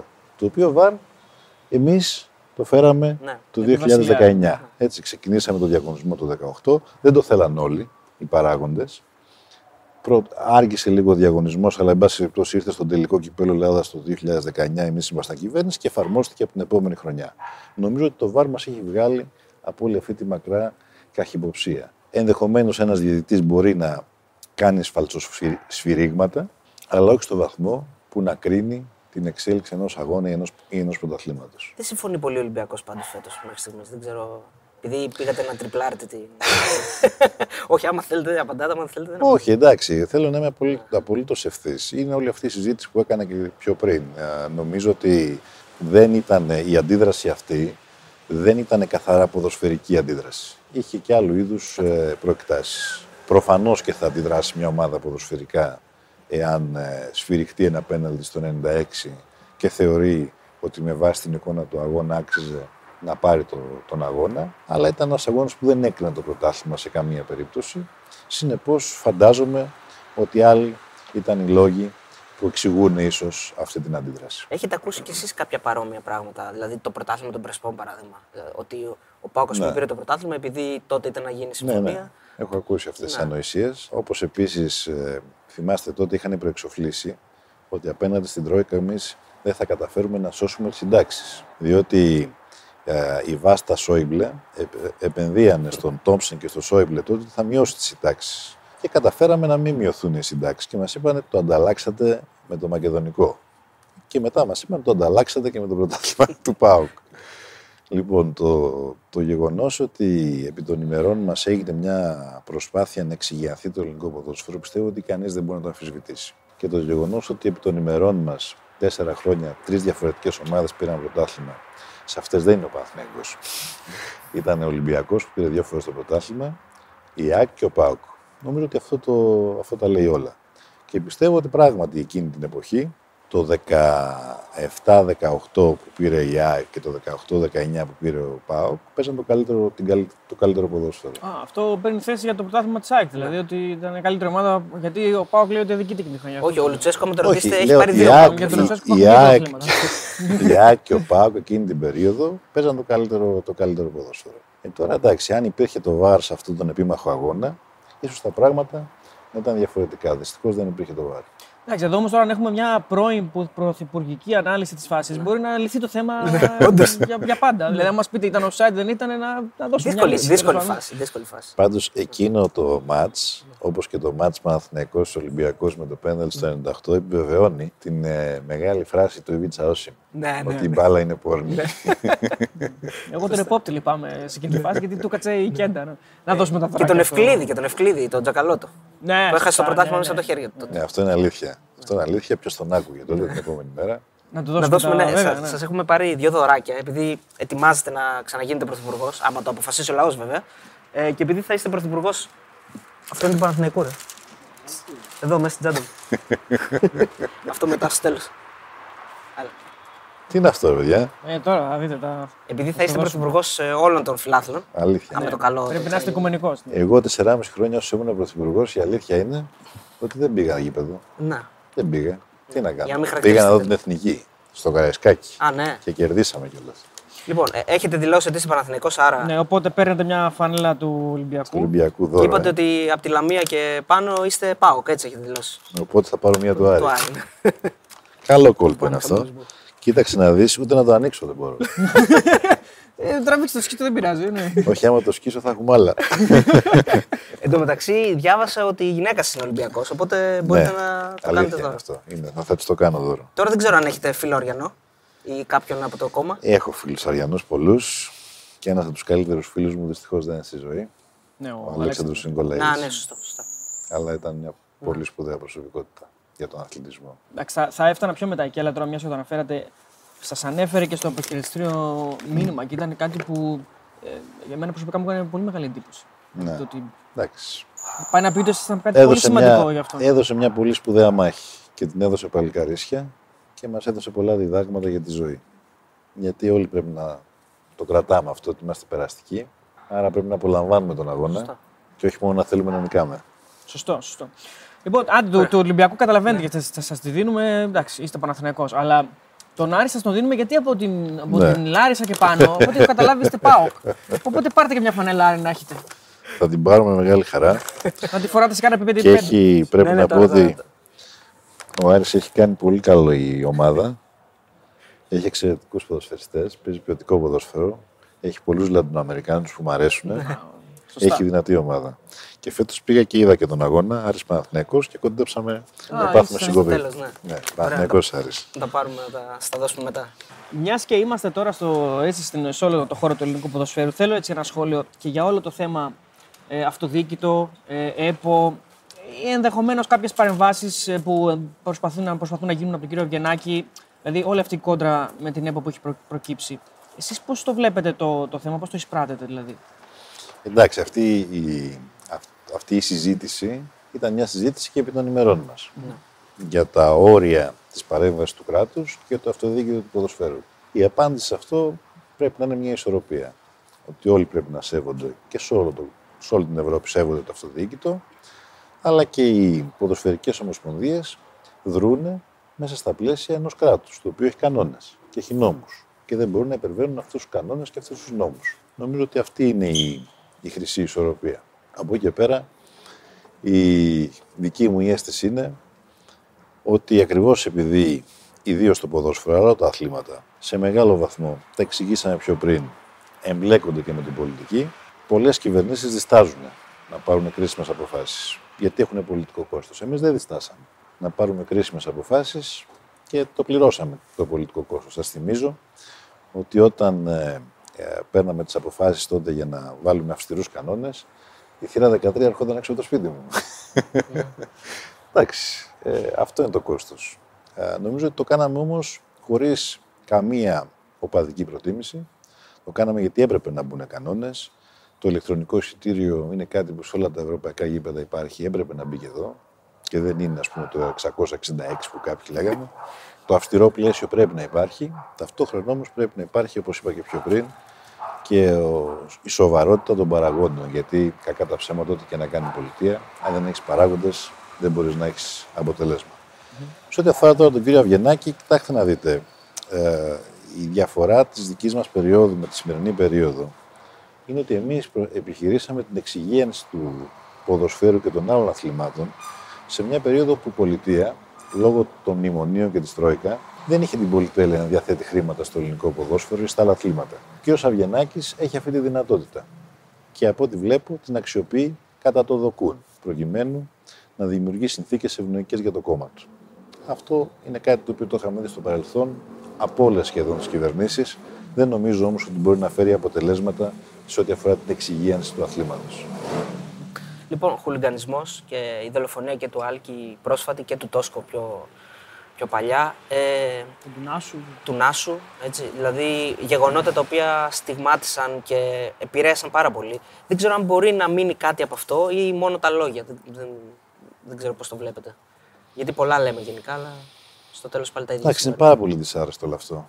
Αλλά μην ξεχνάμε ότι το ποδόσφαιρο, ο αθλητισμός είναι μια μικρογραφία της όλης κοινωνίας. Ζούμε σε μια κοινωνία που η βία είναι ένα απόσπαστο κομμάτι της καθημερινότητας και άρα η βία επισέρχεται και στον αθλητισμό, στον οπαδισμό. Μην σας πω δε ότι θα μπορούσε για κάποιους αυτό να είναι και ευνοϊκό. Δηλαδή, οι, οι εξουσίες θα προτιμούν η εκτόνωση της ε, έντασης κοινωνικής να γίνεται σε χώρους που δεν επιφέρει ζημιά, στο πούμε έτσι, στην εξουσία, στην εκάστοτε εξουσία και όχι σε διαδηλώσεις, κινητοποίησεις ενάντια ας πούμε, της εκάστοτε κυβέρνησης. Προφανώς δεν υπενέσω με κάτι, μια θεωρητική προσέγγιση αυτή που κάνω, αλλά σε κάθε περίπτωση αυτό που, σε αυτό που μπορεί να καταλήξει κανείς είναι ότι όλοι έχουμε ευθύνη Πρώτα απ' όλα από την ε, διαπαιδαγώγηση των παιδιών στα σχολεία.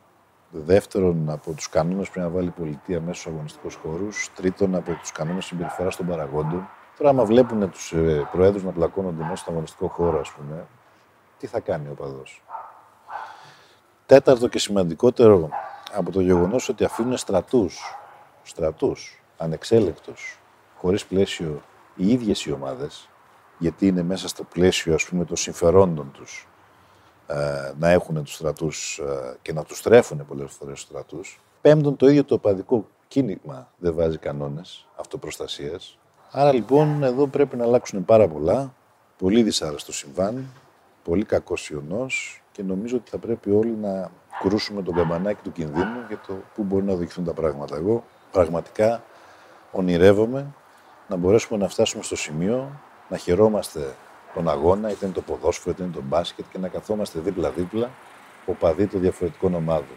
Να πειράζουμε ένα τον άλλον όπως πειράζουμε την άλλη μέρα στη δουλειά, να κάνουμε καζούρα, αλλά ε, για όνομα του Θεού δεν μπορεί ας πούμε, αυτό να οδηγεί στην ε, βία και στην, ε, σε, σε, σε, φαινόμενα που μπορεί να οδηγήσουν και στο θάνατο των νέων ανθρώπων. Μου δίνετε, μας δίνει ωραία πάσα ναι. τώρα να σχολιάσουμε για το...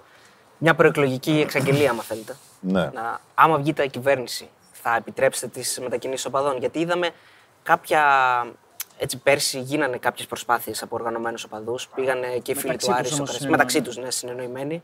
Πιστεύετε ότι έχει οριμάσει η κοινωνία παρό, παρόλα, παρόλα Δεν τα είναι γεγονότα θέμα που της σχολιάζουμε. κοινωνίας. Το θέμα είναι αν έχουν οριμάσει οι ομάδες και οι ίδιοι οπαδοί. Ναι, αυτό είναι. Α, Αν υπάρχουν αυτές οι προποθέσει, ναι, θα έπρεπε να γίνει. Είστε θετικός. Αλλά εάν γνωρίζεις ότι ε, εδώ είναι ένα ναρκοθετημένο πεδίο και πριν ή μετά τον αγώνα στη Νέα Σμύρνη, ας πούμε, θα καεί η πλατεία της Νέας Σμύρνης, ως πολιτεία θα το επιτρέψει. Λογικό είναι. Άρα, αυτός πρέπει να είναι ο στόχος. Για να φτάσουμε σε αυτό το στόχο, πρέπει να δουλέψουμε όλοι σε πάρα πολλά επίπεδα. Και η πολιτεία, και οι ομάδες, και οι παράγοντες, και οι οπαδοί. Πρόεδρε, ε, τώρα μου έρχεται εδώ, ε, δεν, δεν την έχω καν σημειωμένη αυτή την ερώτηση. Τώρα έρχεται μέσα από τη συζήτηση. Ε, επειδή ακούμε πολλές φορές, Α, μωρέ, τώρα σιγά μην ασχολείται ο Πρωθυπουργός με το ποδόσφαιρο. Α, σιγά μην ασχοληθεί με το ποιος θα πάει στο γήπεδο ή όχι. Είναι μα κα- κάτω στην ατζέντα ενός Πρωθυπουργού το ποδόσφαιρο και το αν θα πηγαίνουν οι οπαδοί στο γήπεδο, ή είναι θέμα που όντως απασχολεί; Ε, σίγουρα απασχολεί, μα είναι κοινωνικό φαινόμενο. Δεν μπορεί κάτι που απασχολεί την κοινωνία να μην απασχολεί την, την εκάστοτε κυβέρνηση. Προφανώς και απασχολεί. Απλά κάποιοι πολιτικοί βλέπουν μπάλα και την πάνε στο αστυνομικό τμήμα γιατί νομίζουν είναι βόμβα και κάποιοι ξέρουν. Έχουμε, έχουμε από ερωτήσεις μπάλα. γι' αυτό. Ναι, έχουμε ερωτήσεις. Υπήρξατε ποτέ οπαδός; Όχι, με την έννοια του οπαδού, οπαδού, όχι. αλλά ήμουνα- Εκδρομάκια δηλαδή. Δηλαδή, έχετε μπει σε πούλμαν ποτέ να Όχι, ακολουθήσετε; όχι, δεν έχω μπει σε πούλμαν. Παρ' όλα αυτά έχω, έχω, έχω πάει σε εκτός έδρας αγώνε του Παναθηναίκου. Εκτός Και- yes. που, ξέρω, στο ΑΚΑ. Όχι, στο γήπεδο της ΑΕΚ, στην Α, Αθήνα. εδώ στο στην Αττική. Γύρω-γύρω. ναι. Εδώ, στο Βανιόνιο. Ναι, α, εντάξει. Έχω πάει, στη- έχω δει έναν αγώνα Arsenal Παναθηναϊκός γιατί είχε τύχει να είμαι ε, ε, φοιτητής σε κάποια εκδρομή και είχα πάει να δω στο Χάιμπουρι ε, Arsenal Παναθηναϊκός 1-1. Ο Μπασινάς με πέναλτι. Ναι. Ε, ή- ήμου- ήμουνα και είμαι φίλος του ποδοσφαίρου και πήγαινα συχνά. Μ' άρεσε πάρα πολύ το ποδοσφαίρο. Και Άρα- έπαι- έπαιζα και μπάλα. Όχι σε ομάδα, Βόλεϊ δεν παίζετε. βόλεϊ σε ομάδα. Βόλεϊ στον Παναθηναϊκό. Ή όχι. Όχι. όχι. Στον αθλητικό μου λαβελοκήπο. Α, μάλιστα. Τι θέση. Κοίταξε να δεις. Ε, πήγα στην πρώτη γυμνασίου. Ήταν η παιδική χαρά που είχε έδρα, η παιδική στους αμπελόκηπους που είχε έδρα η ομάδα, πολύ κοντά στο σπίτι μου. Πήγα λοιπόν στην παιδική χαρά με τους φίλους και τότε εγώ είχα πάρει τον μπόι μου πολύ νωρίς. Και μετά τα 12 ήμουν εκεί. τότε λοιπόν ήμουνα σχεδόν ψηλότερος ή ίσως με τους ψηλούς. Και μετά από τρία χρόνια όλοι μου ρίξαν δύο κεφάλια. Τότε λοιπόν ξεκίνησα να παίζω κεντρικός. Μετά το γύρισα στο καρφί και μετά το γύρισα στο τάβλο.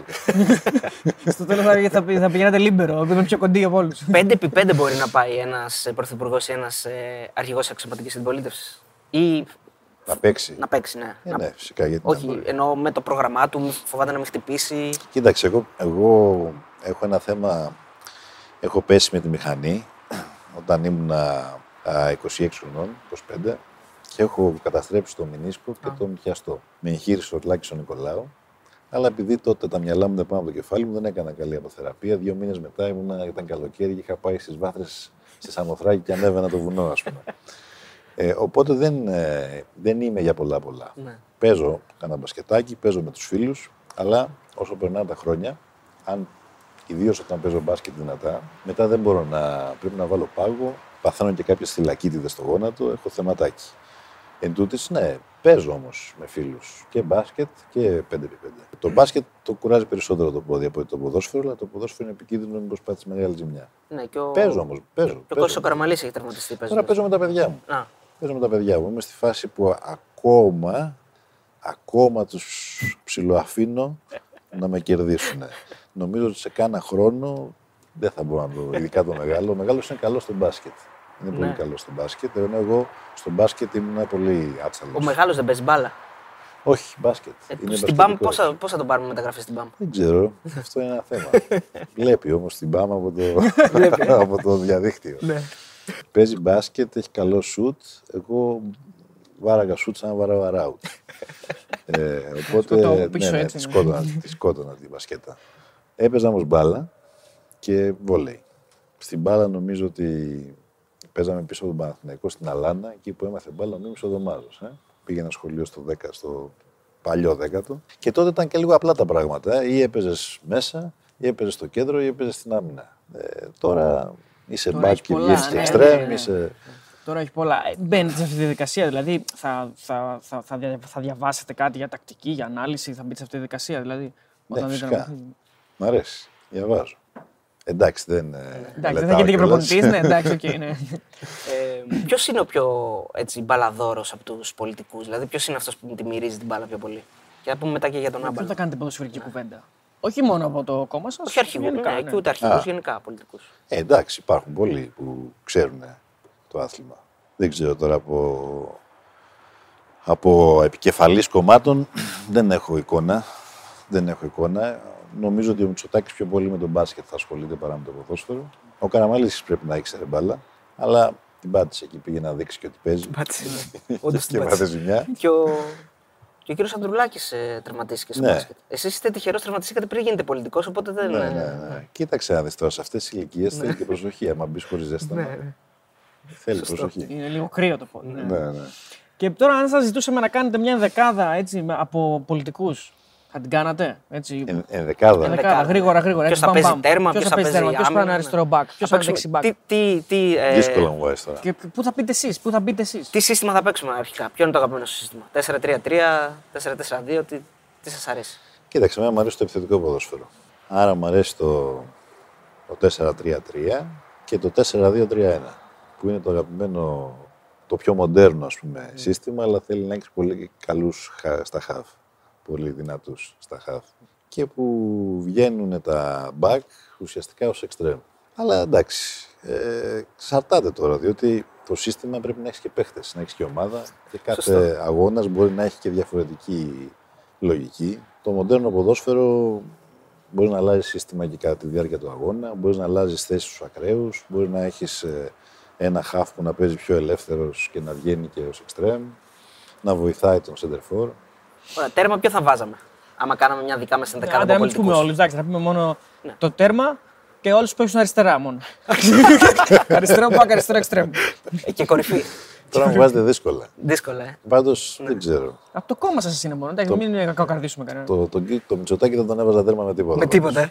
Ε. Ίσως, Δεν μπορεί να σώσει τίποτα. Ίσως center for να πάρει καμιά κεφαλιά, αλλά τέρμα όχι. όχι, όχι, τέρμα. δεν θα τον είχα. Πάντως δεν είστε, του, είστε, δεν είστε αυτών των ευγενών αθλημάτων όπως είναι ο Άδωνης και ο Λοβέρτος που παίζουν τέννη. Τέννις. Όχι, δεν το έχω αυτό. Να. Είστε Δεν πιο το λα, έχω. το λαϊκό. Αν και κάποια εποχή που ήταν, θυμάστε τότε ο Bjorn Borg και ο Μάκιν Ναι, Μπρου που παίζανε αυτό τους τριλικούς αγώνες. Παρακολουθούσα, αλλά δεν είχα παίξει ποτέ. Και Αντρέα Γκάση και τέτοια. Ναι, ναι. Είναι λίγο πιο elite. Ναι. Το τέννις. Ε, τι να κάνω, ρε παιδιά, εγώ μεγάλωσα σαν μπελόγυπος. Αν είχα μεγαλώσει στην Εκάλη, μπορεί να παίζα τέννη. Πρόεδρε, θέλω να σε ρωτήσω κάτι. Τώρα έχουμε πέντε ιδιοκτήτες. Μαρινάκης, Αλαφούζος, Σαββίδης, Μελισανίδης και Καρυπίδης. Των πέντε ομάδων που είπαμε. ναι. Μπορείς να αναθέσεις υπουργεία; Σε ποιους; Στους πέντε Αν, αυτούς. αν δηλαδή τους είχες υπουργούς, τι θα. ποιο υπουργείο Είναι θα πέντε τους- Το πρόσωπα. πρόβλημα της χώρας είναι ότι αυτοί αναθέτουν υπουργεία. Να αναθέτουν. Δεν το σκέφτηκα. Λέω, τότε γυρνούσα.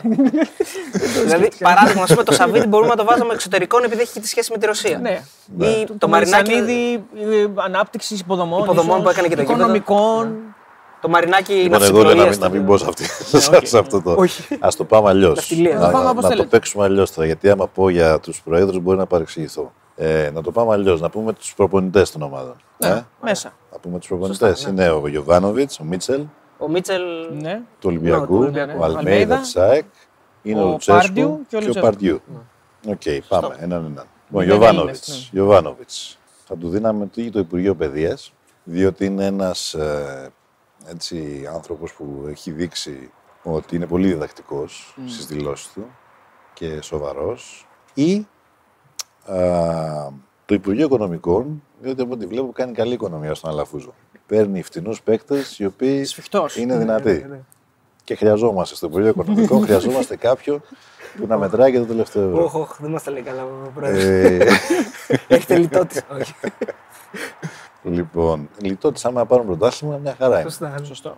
Τον Αλμέιδα της ΑΕΚ θα, τον, θα του δίναμε το Υπουργείο Ενέργειας. Γιατί είναι ένας δυνατός, έχει πολύ μεγάλη ενέργεια στον πάγκο. Αυτή την αίσθηση μου δίνει.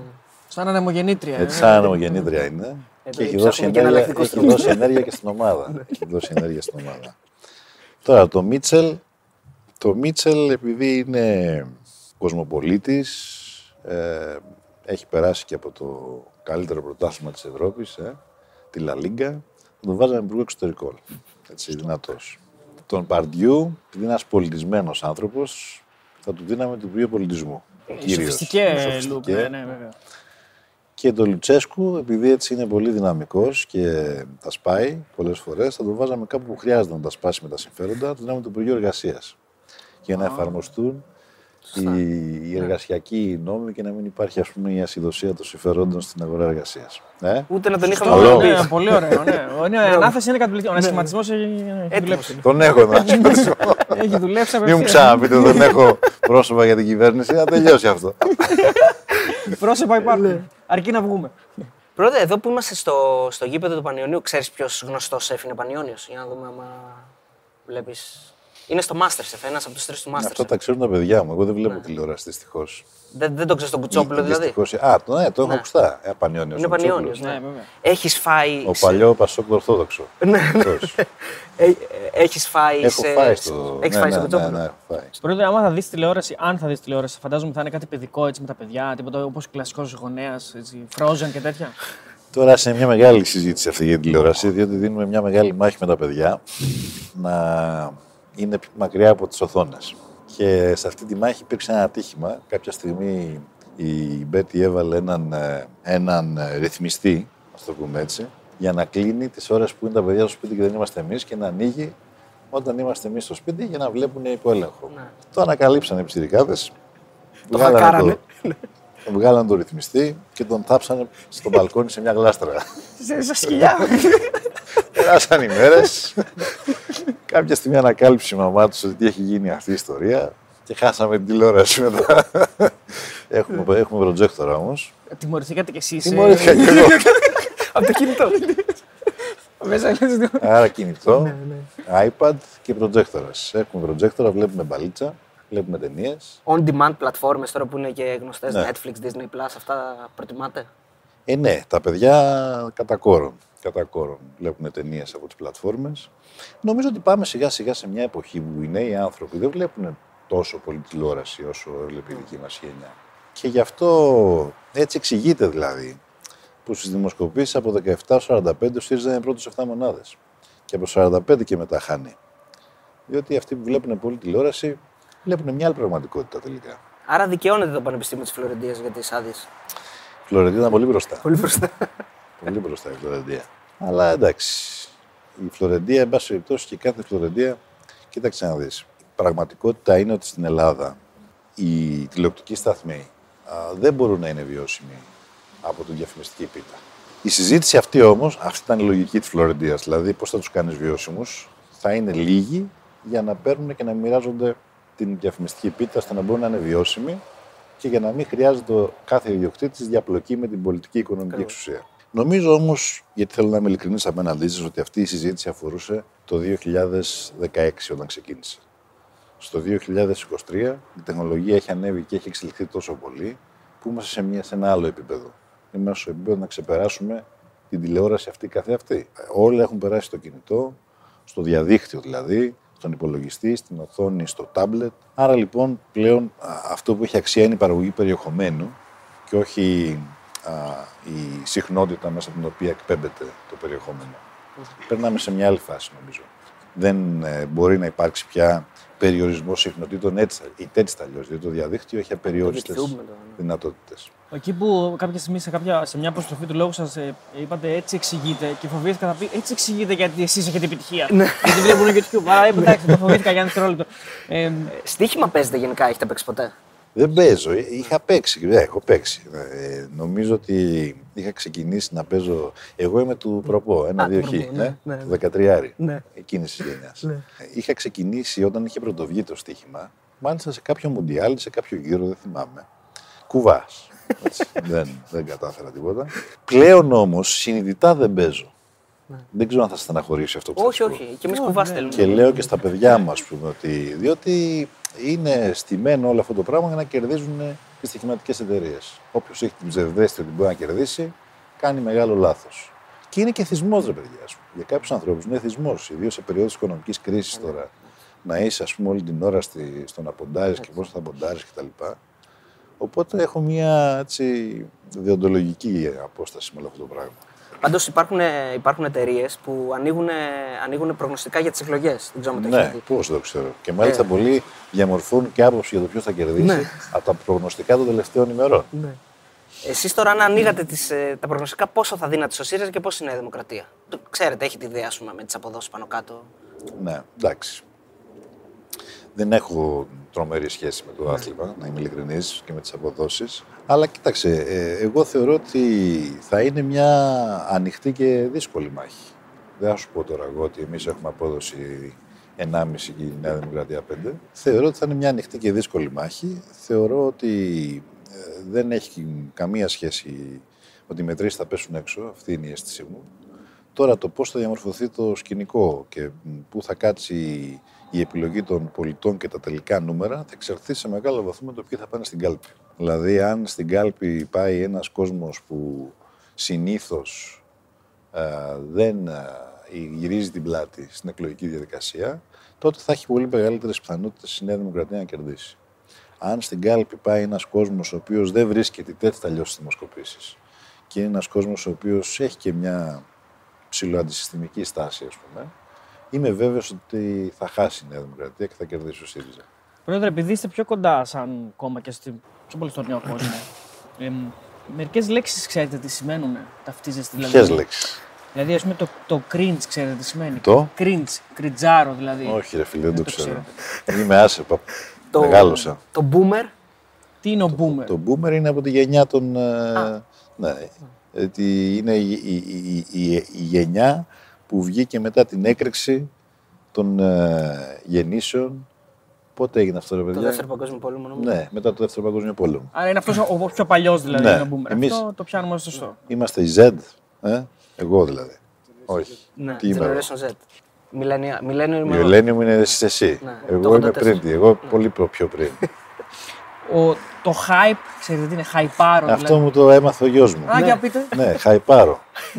χαϊπάρω, γουστάρω. Ε. Ε, είμαι ανεβασμένος. Ναι, ωραία. Ναι, Ε, το ήταν παίρνουμε. μιλούσε εκεί, έπαιζε ένα, στο, στο κινητό μου τηλέφωνο, έπαιζε ας πούμε, ένα παιχνίδι και χα, χαΐπαρε με τους... Ε, και λέω, τι λες παιδάκι, ποια γλώσσα μιλάς; Ο φασαίος ποιος είναι; Ο φασαίος. Θα σε γελάσω. Το φασιανό ξέρω. το, το φλεξάρω, κάτι. Φλεξάρω. Εντάξει, αυτό είναι εύκολο άμα κάνεις. Flex. Κάτι και αυτό κάτι έχει σχέση με, με τα παιχνίδια αυτά. Ε. Όχι απαραίτητα, όχι, όχι. Δηλαδή τώρα, αν έχετε ένα, έχετε ένα ρολόι και θέλετε να το δείξετε στην κάμερα, ε, flexing, flexing. Α, οκ. εντάξει. Διαφημίζεται. Να, Καλά το- και εμείς για τις ανάγκες του βίντεο τα μάθαμε, μην νομίζετε. Όχι, δεν. Και το, το τελευταίο έτσι που είναι, είναι το τελευταίο και αυτό. Η αλήθεια είναι ότι είναι πάνω και από τη δική μας γενιά αυτό, το, αυτή η λέξη. Το, το έλουσα, ξέρετε τι σημαίνει; Έλουσα. Το, το έλουσα. Ναι, δεν είναι κακό. Δεν, δεν, είναι, δεν είναι, είναι, Ναι. είναι, είναι λίγο κακό. Κακό, όχι, δεν είναι βρισιά. Ναι, ναι. όχι. Δηλαδή είναι μια κατάσταση και την έλουσα. Τι μπορεί να σημαίνει; Τι μπορεί να σημαίνει αυτό, ε; Πάω κανένα θάλασσα; Ναι, μπράβο. Ε; Πάρα πολύ σωστά. Είναι, είναι πραγματικά to the point. Έχουμε ένα challenge εδώ πέρα, το οποίο το σκέφτηκε ο σκηνοθέτης μας, κύριε Πρόεδρε.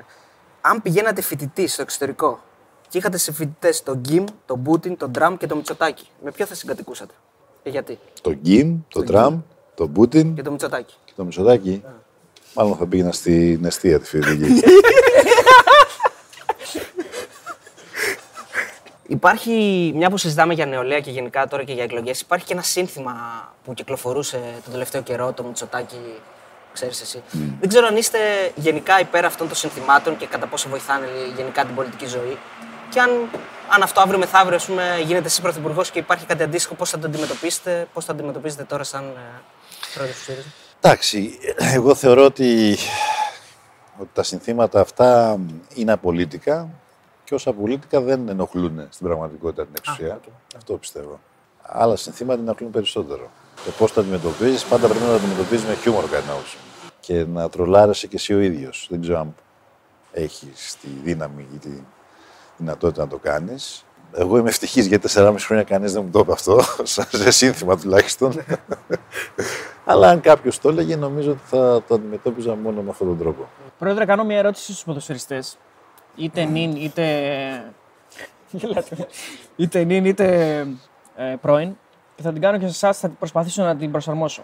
Τους ρωτάω, ποιος ήταν ε, ο αντίπαλος που σε ξεφτύλισε σε μια προπόνηση, σε ένα παιχνίδι και σε έκανε να πας σπίτι σου και να πεις: Δεν μπορώ να χάνω έτσι, δεν μπορώ να με ξεφτυλίζει έτσι στην προπόνηση στον αγώνα. Πρέπει να γίνω καλύτερος.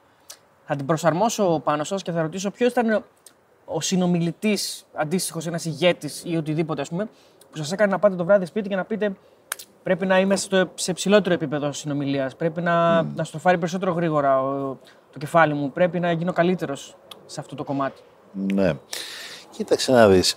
Τώρα θα φανεί λίγο υπερφύαλο, ας πούμε, και οικοκεντρικό αυτό που θα πω.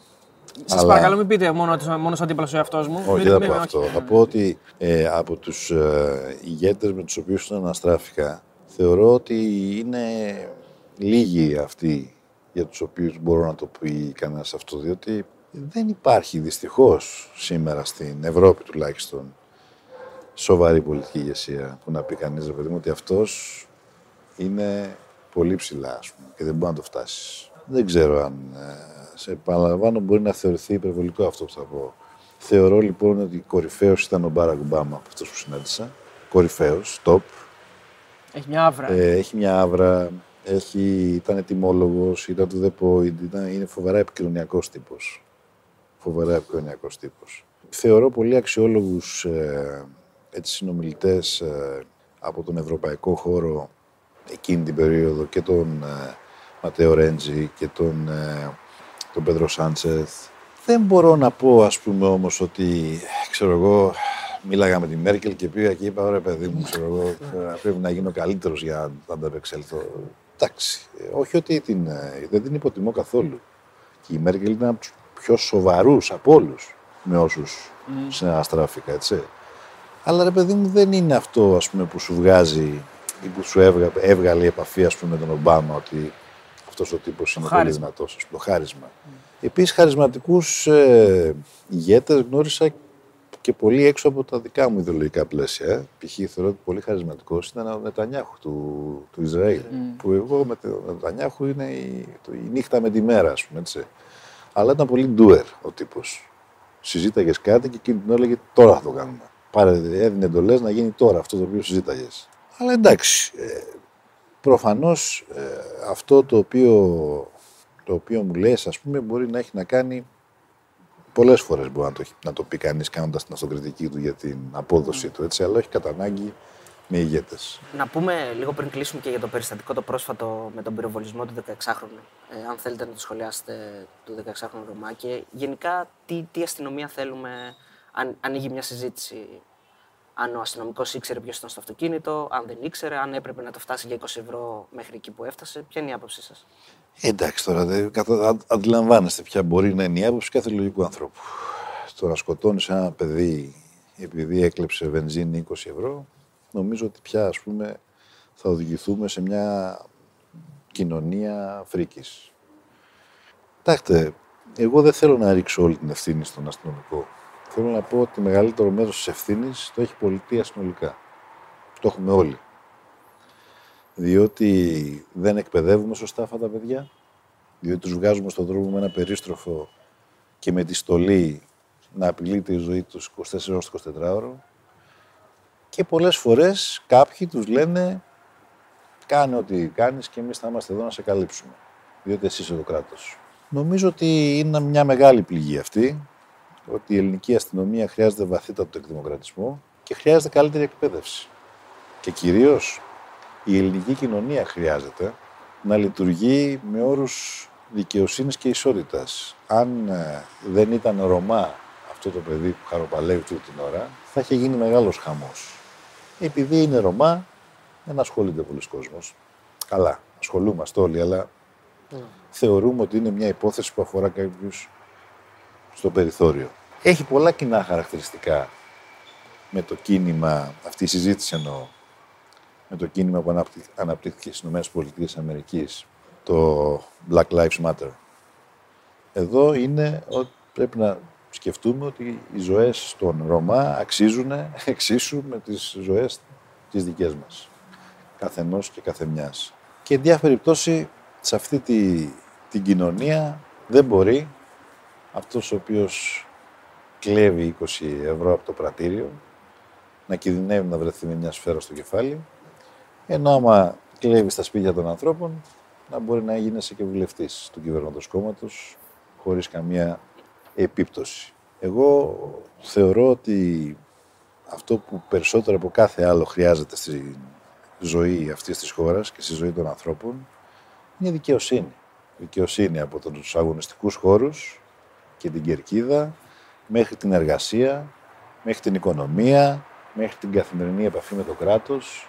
Αυτό λείπει στη χώρα, η αίσθηση της δικαιοσύνης.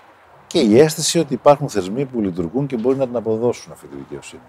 Αλλά μια μεγάλη κουβέντα αυτή τώρα. Θέλω να, να, να μας βάλετε λίγο στην καθημερινότητα ενός ενός πρωθυπουργού. Δηλαδή, ένας πρωθυπουργός μπορεί να έχει smartphone; Εγώ είχα και έχω smartphone. Τι να κάνω. Δεν σας απαγορεύουν λόγω κάμερας ή λόγω κάτι τέτοιο. ας πούμε; Τι εννοείς να μας απαγορεύουν. Επειδή έχει φωτογραφική, επειδή μπορεί να είναι πιο εύκολο να Χακαριστεί. να χακαριστεί. Χακαριστεί. Ε, εντάξει τώρα. ε, Κανονικά θα πρέπει να έχεις το μυαλό σου να προσέχεις, αλλά τι να προσέξεις πια με τις νέες τεχνολογίες, είναι πολύ δύσκολα τα πράγματα. Κανονικά θα πρέπει τις επικοινωνίες, τις κρίσιμες επικοινωνίες να τις κάνεις είτε διαζώσεις με τα κινητά έξω από την αίθουσα, είτε ε, από τις ε, ασφαλείς ε, γραμμές. Ποιες είναι οι ασφαλείς γραμμές τώρα, ανοησίες, διότι το λεγόμενο τριψήφιο τηλέφωνο που είχα εγώ στο γραφείο μου μπορούσε να το πιάσει κάποιος από τα καφάο. Ήταν της παλιάς τεχνολογίας. Άνοιγε το καφάο και το πιάνες. Φτιάξαμε λοιπόν ένα σύστημα μετά με δορυφορικά τηλέφωνα γιατί διαπιστώσαμε ότι ήταν ε, απαρχιωμένο. Όταν εγώ ήμουν πρωθυπουργός, δεν γνωρίζαμε ο, τα νέα κακόβουλα λογισμικά. Μετά ήρθαν αυτά. Ε, Ενδεχομένως υπήρχαν από μεγάλες υπηρεσίες και των ημερών μας δεν τα ξέραμε όμως. Τα λογισμικά αυτά ήρθαν αργότερα. Και αυτό το περίφημο Predator, το οποίο ας πούμε σου στέλνει ένα μήνυμα και αν το πατήσεις και μπεις μέσα, εγκα- εγκαθίσταται στο κινητό σου τηλέφωνο και λειτουργεί 24 ώρες το 24 ώρο ως ένας ρουφιάνος που μπορεί να ακούσει όχι μόνο τις συνομιλίες σου στο τηλέφωνο, αλλά και τη συζήτηση που κάνεις με τη γυναίκα σου στο σπίτι, να ανοίξεις την κάμερα ενώ εσύ δεν θα καταλαβαίνεις. Δηλαδή, εδώ περνάμε σε μια άλλη φάση, οργουελική, σε, σε άλλο επίπεδο. Ομολογώ ότι όσο ήμουν πρωθυπουργός, εγώ δεν είχα επίγνωση της ύπαρξης τέτοιου επίπεδου τεχνολογίας. Ε, ο, ήξερα και όλοι ξέραμε ότι οι παρακολουθήσεις, διότι παρακολουθήσεις μια ιστορία από τη δεκαετία του 90. Ε. Ο Μαυρίκης ήταν τότε, είναι κυβέρνηση Μητσοτάκη, τώρα είναι άλλη στην κυβέρνηση Μητσοτάκη. Πάλι έχει μια παράδοση η οικογένεια Μητσοτάκης στις παρακολουθήσεις. Σε αυτό τα- να τα λέμε. Αυτή Είναι μια από τις παραδόσεις και τα έθη και τα έθιμα τα τηρεί αυτή η οικογένεια. λοιπόν, αλλά ε, εν πάση περιπτώσει, ε, ναι, εγώ είχα κινητό τηλέφωνο, έχω τον ίδιο αριθμό εδώ και πάρα πολλά χρόνια και στην τελική ανάλυση δεν έχω και να κρύψω τίποτα που να θεωρώ ας πούμε ύποπτο και άρα να είμαι...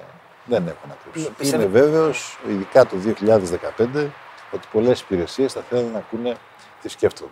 Βέβαιος είμαι. Ναι. Επειδή δεν θέλαμε να ανακοινώσουμε τη συνέντευξη, πιστεύετε στο Μαξίμου ότι ξέρουν ότι θα κάνουμε; Ε, κοίταξε, σας έχουν πάρει τηλέφωνο, ε. Δεν το έχουν πει σε κανένα. Δεν το έχουν πει σε Α, κανένα, δεν αλλά λέω έχω μήπως μάθει. το. Όχι, γιατί το μπορεί. μάθανε γενικά. γιατί αν το ξέρανε, θα σας πέρανε να πάρει Μητσοτάκη. Οπότε το κρατήσαμε Ναι, κρυφό. Οδηγάει ένας πρωθυπουργός. Έχει δικαίωμα να οδηγήσει. Ε, πα- φυσικά, εγώ πάντα οδηγούσα. Όντας. Όχι πάντα, κάτσε, κάτσε μισό λεπτό. Ενώ ε, πάντα ε, συνέχισα να οδηγώ. Όχι στις καθημερινές μετακινήσεις. Αλλά σας όποτε. επιτρέπεται.Όπο, όχι, ρε, επιτρέπεται. Αλλά εντάξει. Θε- Για θέμα Και το ασφάλειας. Ασφάλεια κάνεις. το λέω, ναι.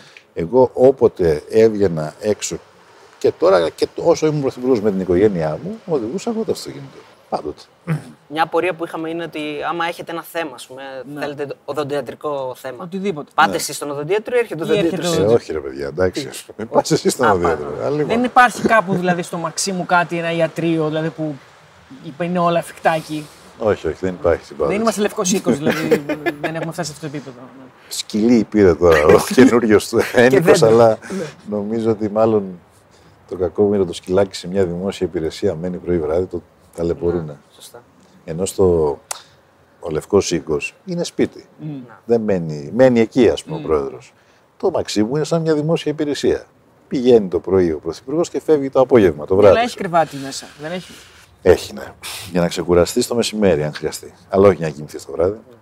Τουλάχιστον είχε επί των ημερών μου. Τώρα μπορεί να το διώξω, δεν ξέρω. Ε, θα τα ξαναδείτε αν βγείτε. πάλι. Λοιπόν, κλείνοντας, θα θέλαμε έτσι με τη συζήτηση που κάναμε, που μας καταλάβατε και μας γνωρίσατε. ναι, ναι, με την εμπειρία σας. Ναι. Ε, Εμείς είχαμε πει να γράψετε στο κούτελο του άλλου με ένα μαρκαδόρο τι κόμμα ψηφίζει. Αλλά άμα δεν θέλετε αυτό, μπορείτε να το πείτε κιόλας. Δηλαδή πιστεύω ότι ο Αριστοτέλης ψηφίζει αυτό, ο Θοδωρής ψηφίζει Και αυτό. μην επηρεαστείτε από τα δειγματολογικά. Εντάξει, τυχαία έβαλα Α. το μπλε, Όχι, ό,τι- τυχαία έβαλε τον Αρνέστο. Εντάξει, δεν είναι. Ε, ε, Άνοιξε την τουλάπα μου και λέω τι, ε, να βάλω ένα Ερνέστο, ναι. Ε, τώρα δεν μπορώ να μην επηρεαστώ από αυτό, ας πούμε. Εντάξει. Τώρα έβαλε κοντζάμερ Νέστο, τι θα ψηφίσει εσύ, ας πούμε. Νέα Δημοκρατία, δεν σε κόβω. Όχι, η αλήθεια είναι ότι δεν έχω ψηφίσει ποτέ Νέα Δημοκρατία. Ναι. Ναι. Εσένα σε κόβω να έχεις ψηφίσει κοινάλ. Κοινάλιζε. Είναι πιο μέσα. δεν γίνεται. Εγώ νόμιζα θα θα έλεγε Νέα Δημοκρατία. Δηλαδή και πήγα για εκείνη την σε παγίδα. κόβω, σε κόβω. Εντάξει. Οικογένεια, βαθιά, πασόκα από παλιά. Βαθιά. ναι. Το παλιό το ορθόδοξο. Παλιό, έτσι. παλιό, ναι, ναι. Εκεί είμαστε τώρα. Εκεί είμαστε. Εκεί Εύα Καηλή. Όχι. Αφού, αφού ο κύριο Ανδρουλάκη την είχε, την είχε Ναι, ναι, υποκοινάξει. δεν είχε, όχι, Η όχι. κυρία Καλή είπε ότι Ναι, ναι. ε, πρόκειται να τη διαγράψει, αλλά τον πρόλαβε. Τον πρόλαβε, ναι. Εντάξει. Αυτό είναι στη ζωή που το θέμα είναι να προλαβαίνεις εσύ και να μην σε προλαβαίνουν εξελίξεις.